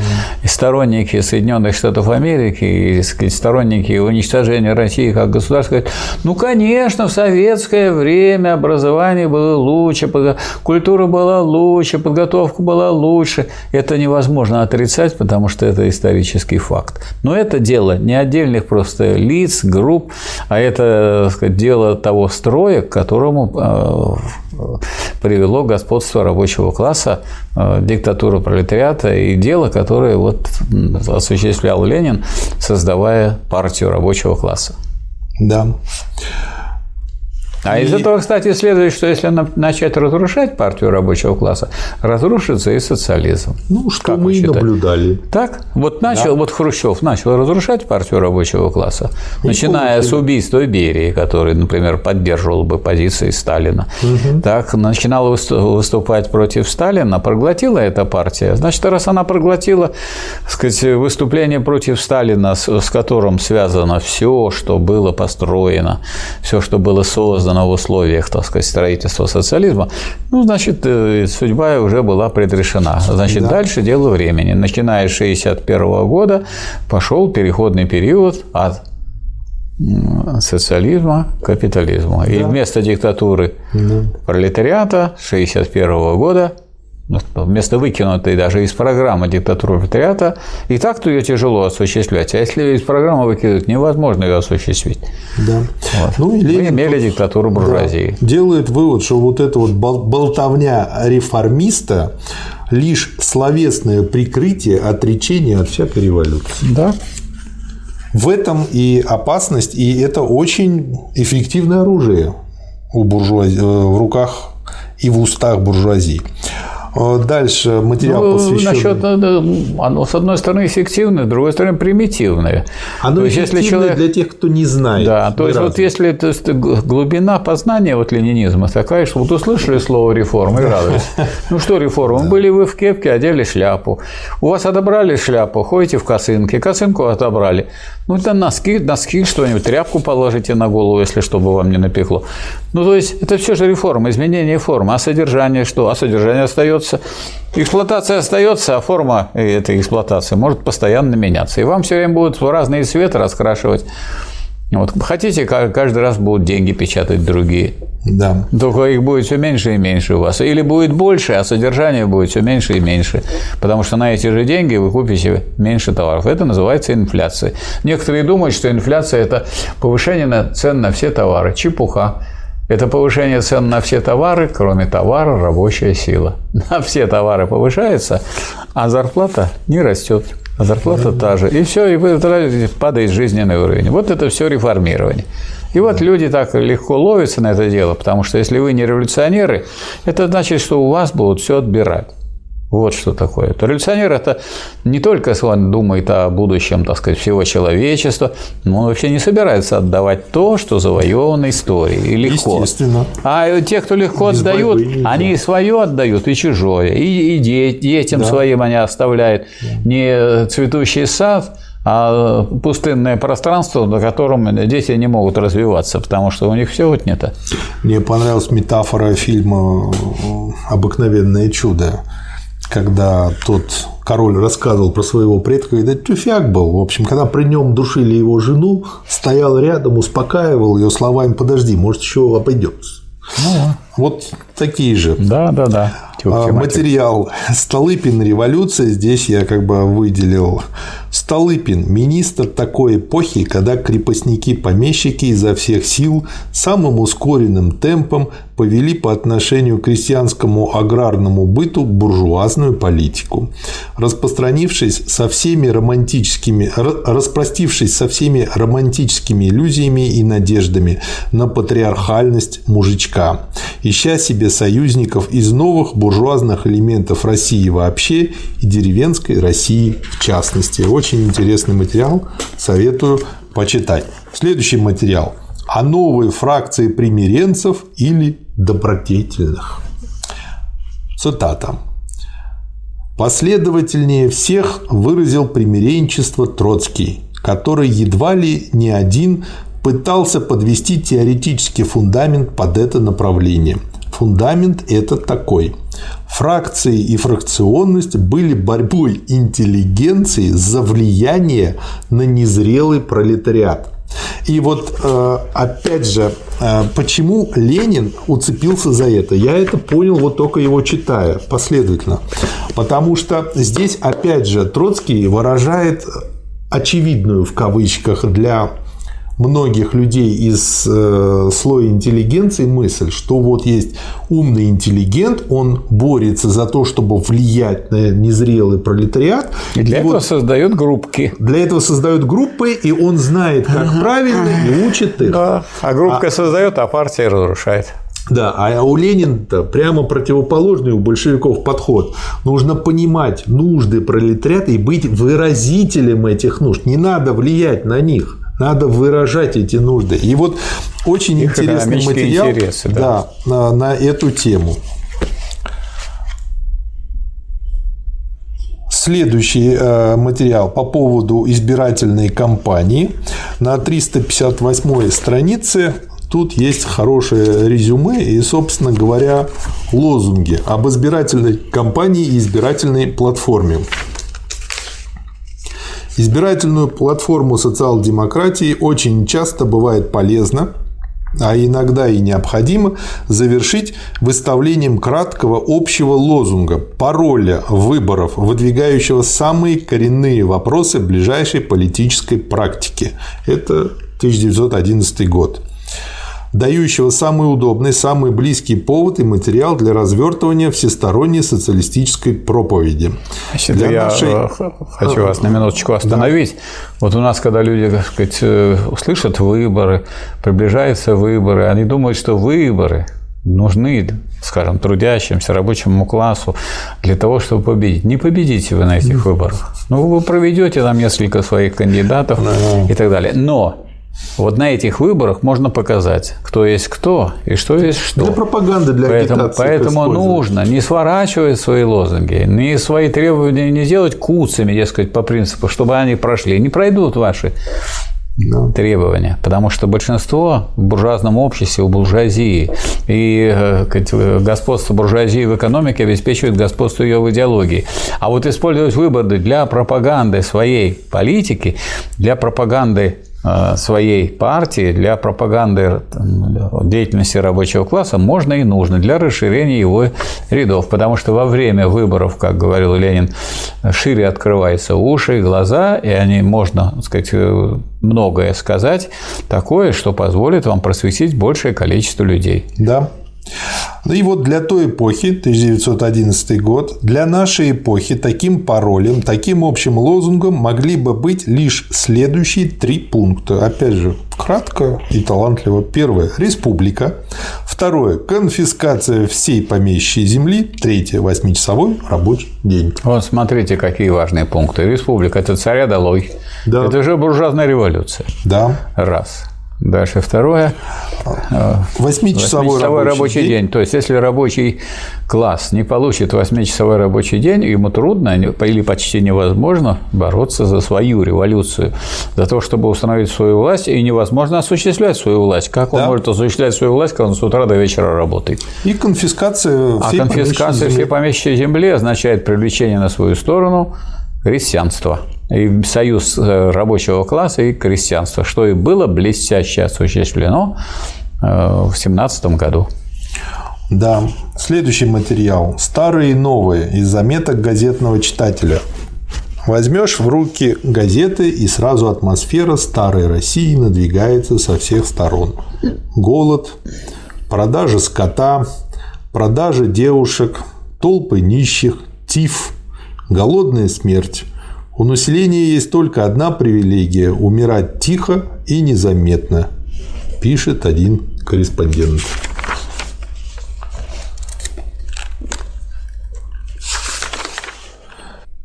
Земцы, говоря попросту, перепугались того, что они очутятся со своими изменениями среди голодных, озлобленных, потерявших всякую веру на какую-нибудь на какой-нибудь просвет людей из Казанской губернии цитата на что, казалось бы, благонадежно нынешнее земство, а между ним и правительством идет спор из-за размеров суд.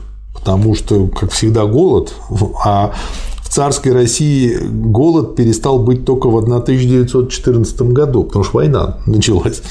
Просят 6 миллионов рублей. Казанская губерния. Ну, Казна не... дает один.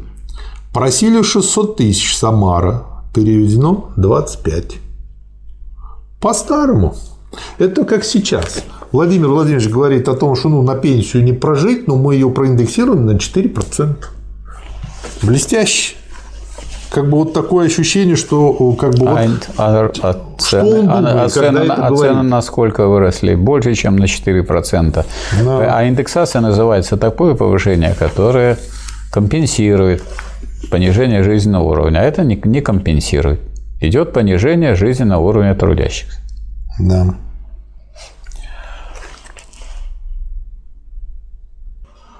Дальше еще несколько статей, и заканчивается все очень интересным материалом этот том «Манифест либеральной рабочей партии». Само сочетание интересное. Что такое да. либеральная рабочая партия? Либеральная – это ясно, что буржуазная.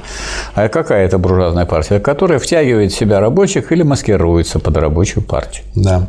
Как не тяжело марксистам терять в лице Н Р. Кова, ну вот как бы Н.Р. дефис Кова, видимо, как фамилия ну, на R начинается. Может, Рыкова, не знаю. Человека, послужившего рабочей партии. Это как раз вы то, что вы говорили. Он мог как бы послужить делу, а потом поменять свою точку зрения. Да. В годы подъема с преданностью и энергией интересы дела должны стоять выше каких бы то ни было личных или фракционных отношений, каких бы то ни было хороших воспоминаний. И дальше он э, как бы разбирает воззрение и материалы этого человека. Возьмите исходную точку его рассуждений.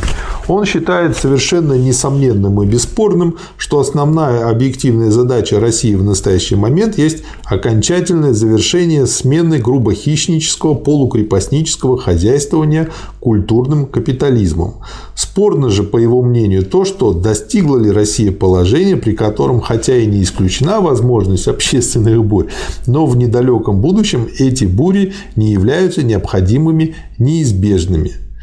мы считаем совершенно несомненным и бесспорным, что это чисто либеральная постановка вопроса. Марксист не позволяет ограничиться этим, требуя разбора того, какие классы или слои классов в освобождающемся буржуазном обществе ведут ту или иную конкретно определенно линию этого освобождения – создание, например, тех или иных политических форм так называемого культурного капитализма. То есть в этой статье Ленин очень последовательно показывает, как вот чуть-чуть подкорректировали вот э, систему анализа человека и как он начинает... И он становится защитником да. капитализма. Как он уходит от а марксизма вроде бы, в своей А вроде бы он логике. был сторонником да. и защитником да. интересов рабочего И вроде класса. бы на эмоциональном уровне он остается защитником, но при этом он получается, что становится против него.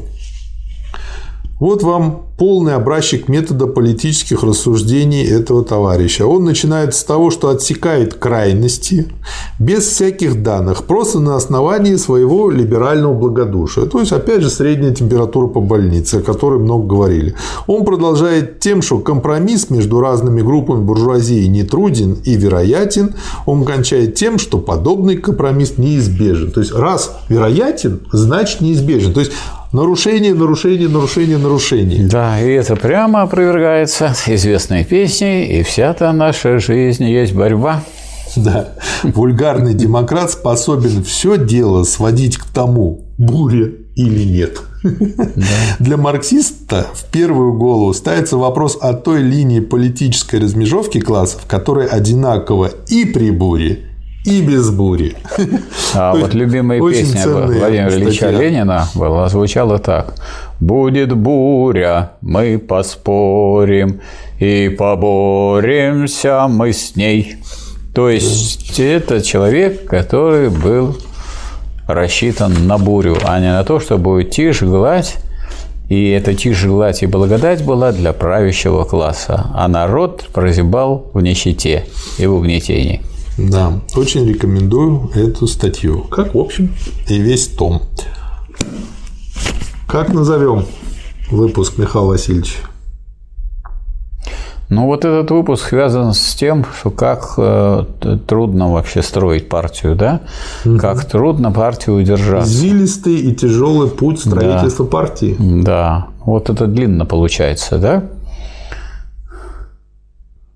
Ну, строительство партии рабочего класса можно написать. Строительство партии рабочего класса. Мне как-то хочется там все-таки добавить Борьба. про, Борьба, про да. извилистость, про, может, неоднозначность пути. Неоднозначность – это что значит неоднозначность? Однозначно борьба. Партия строится в борьбе. О, партия строится в борьбе. А не так, что вот мы строим, там создаем комитеты, организации, все согласны, согласны голосуем, да. да. Партия строится в борьбе. Отлично. Спасибо, Михаил. Или рабочая партия строится в борьбе. Я думаю, просто и партия можно, понятно, да. какая. Да. Спасибо, Михаил Васильевич. Mm-hmm. Спасибо, уважаемые слушатели. Спасибо, товарищи. Успехов вам в изучении ленинизма. Да, ждем вас.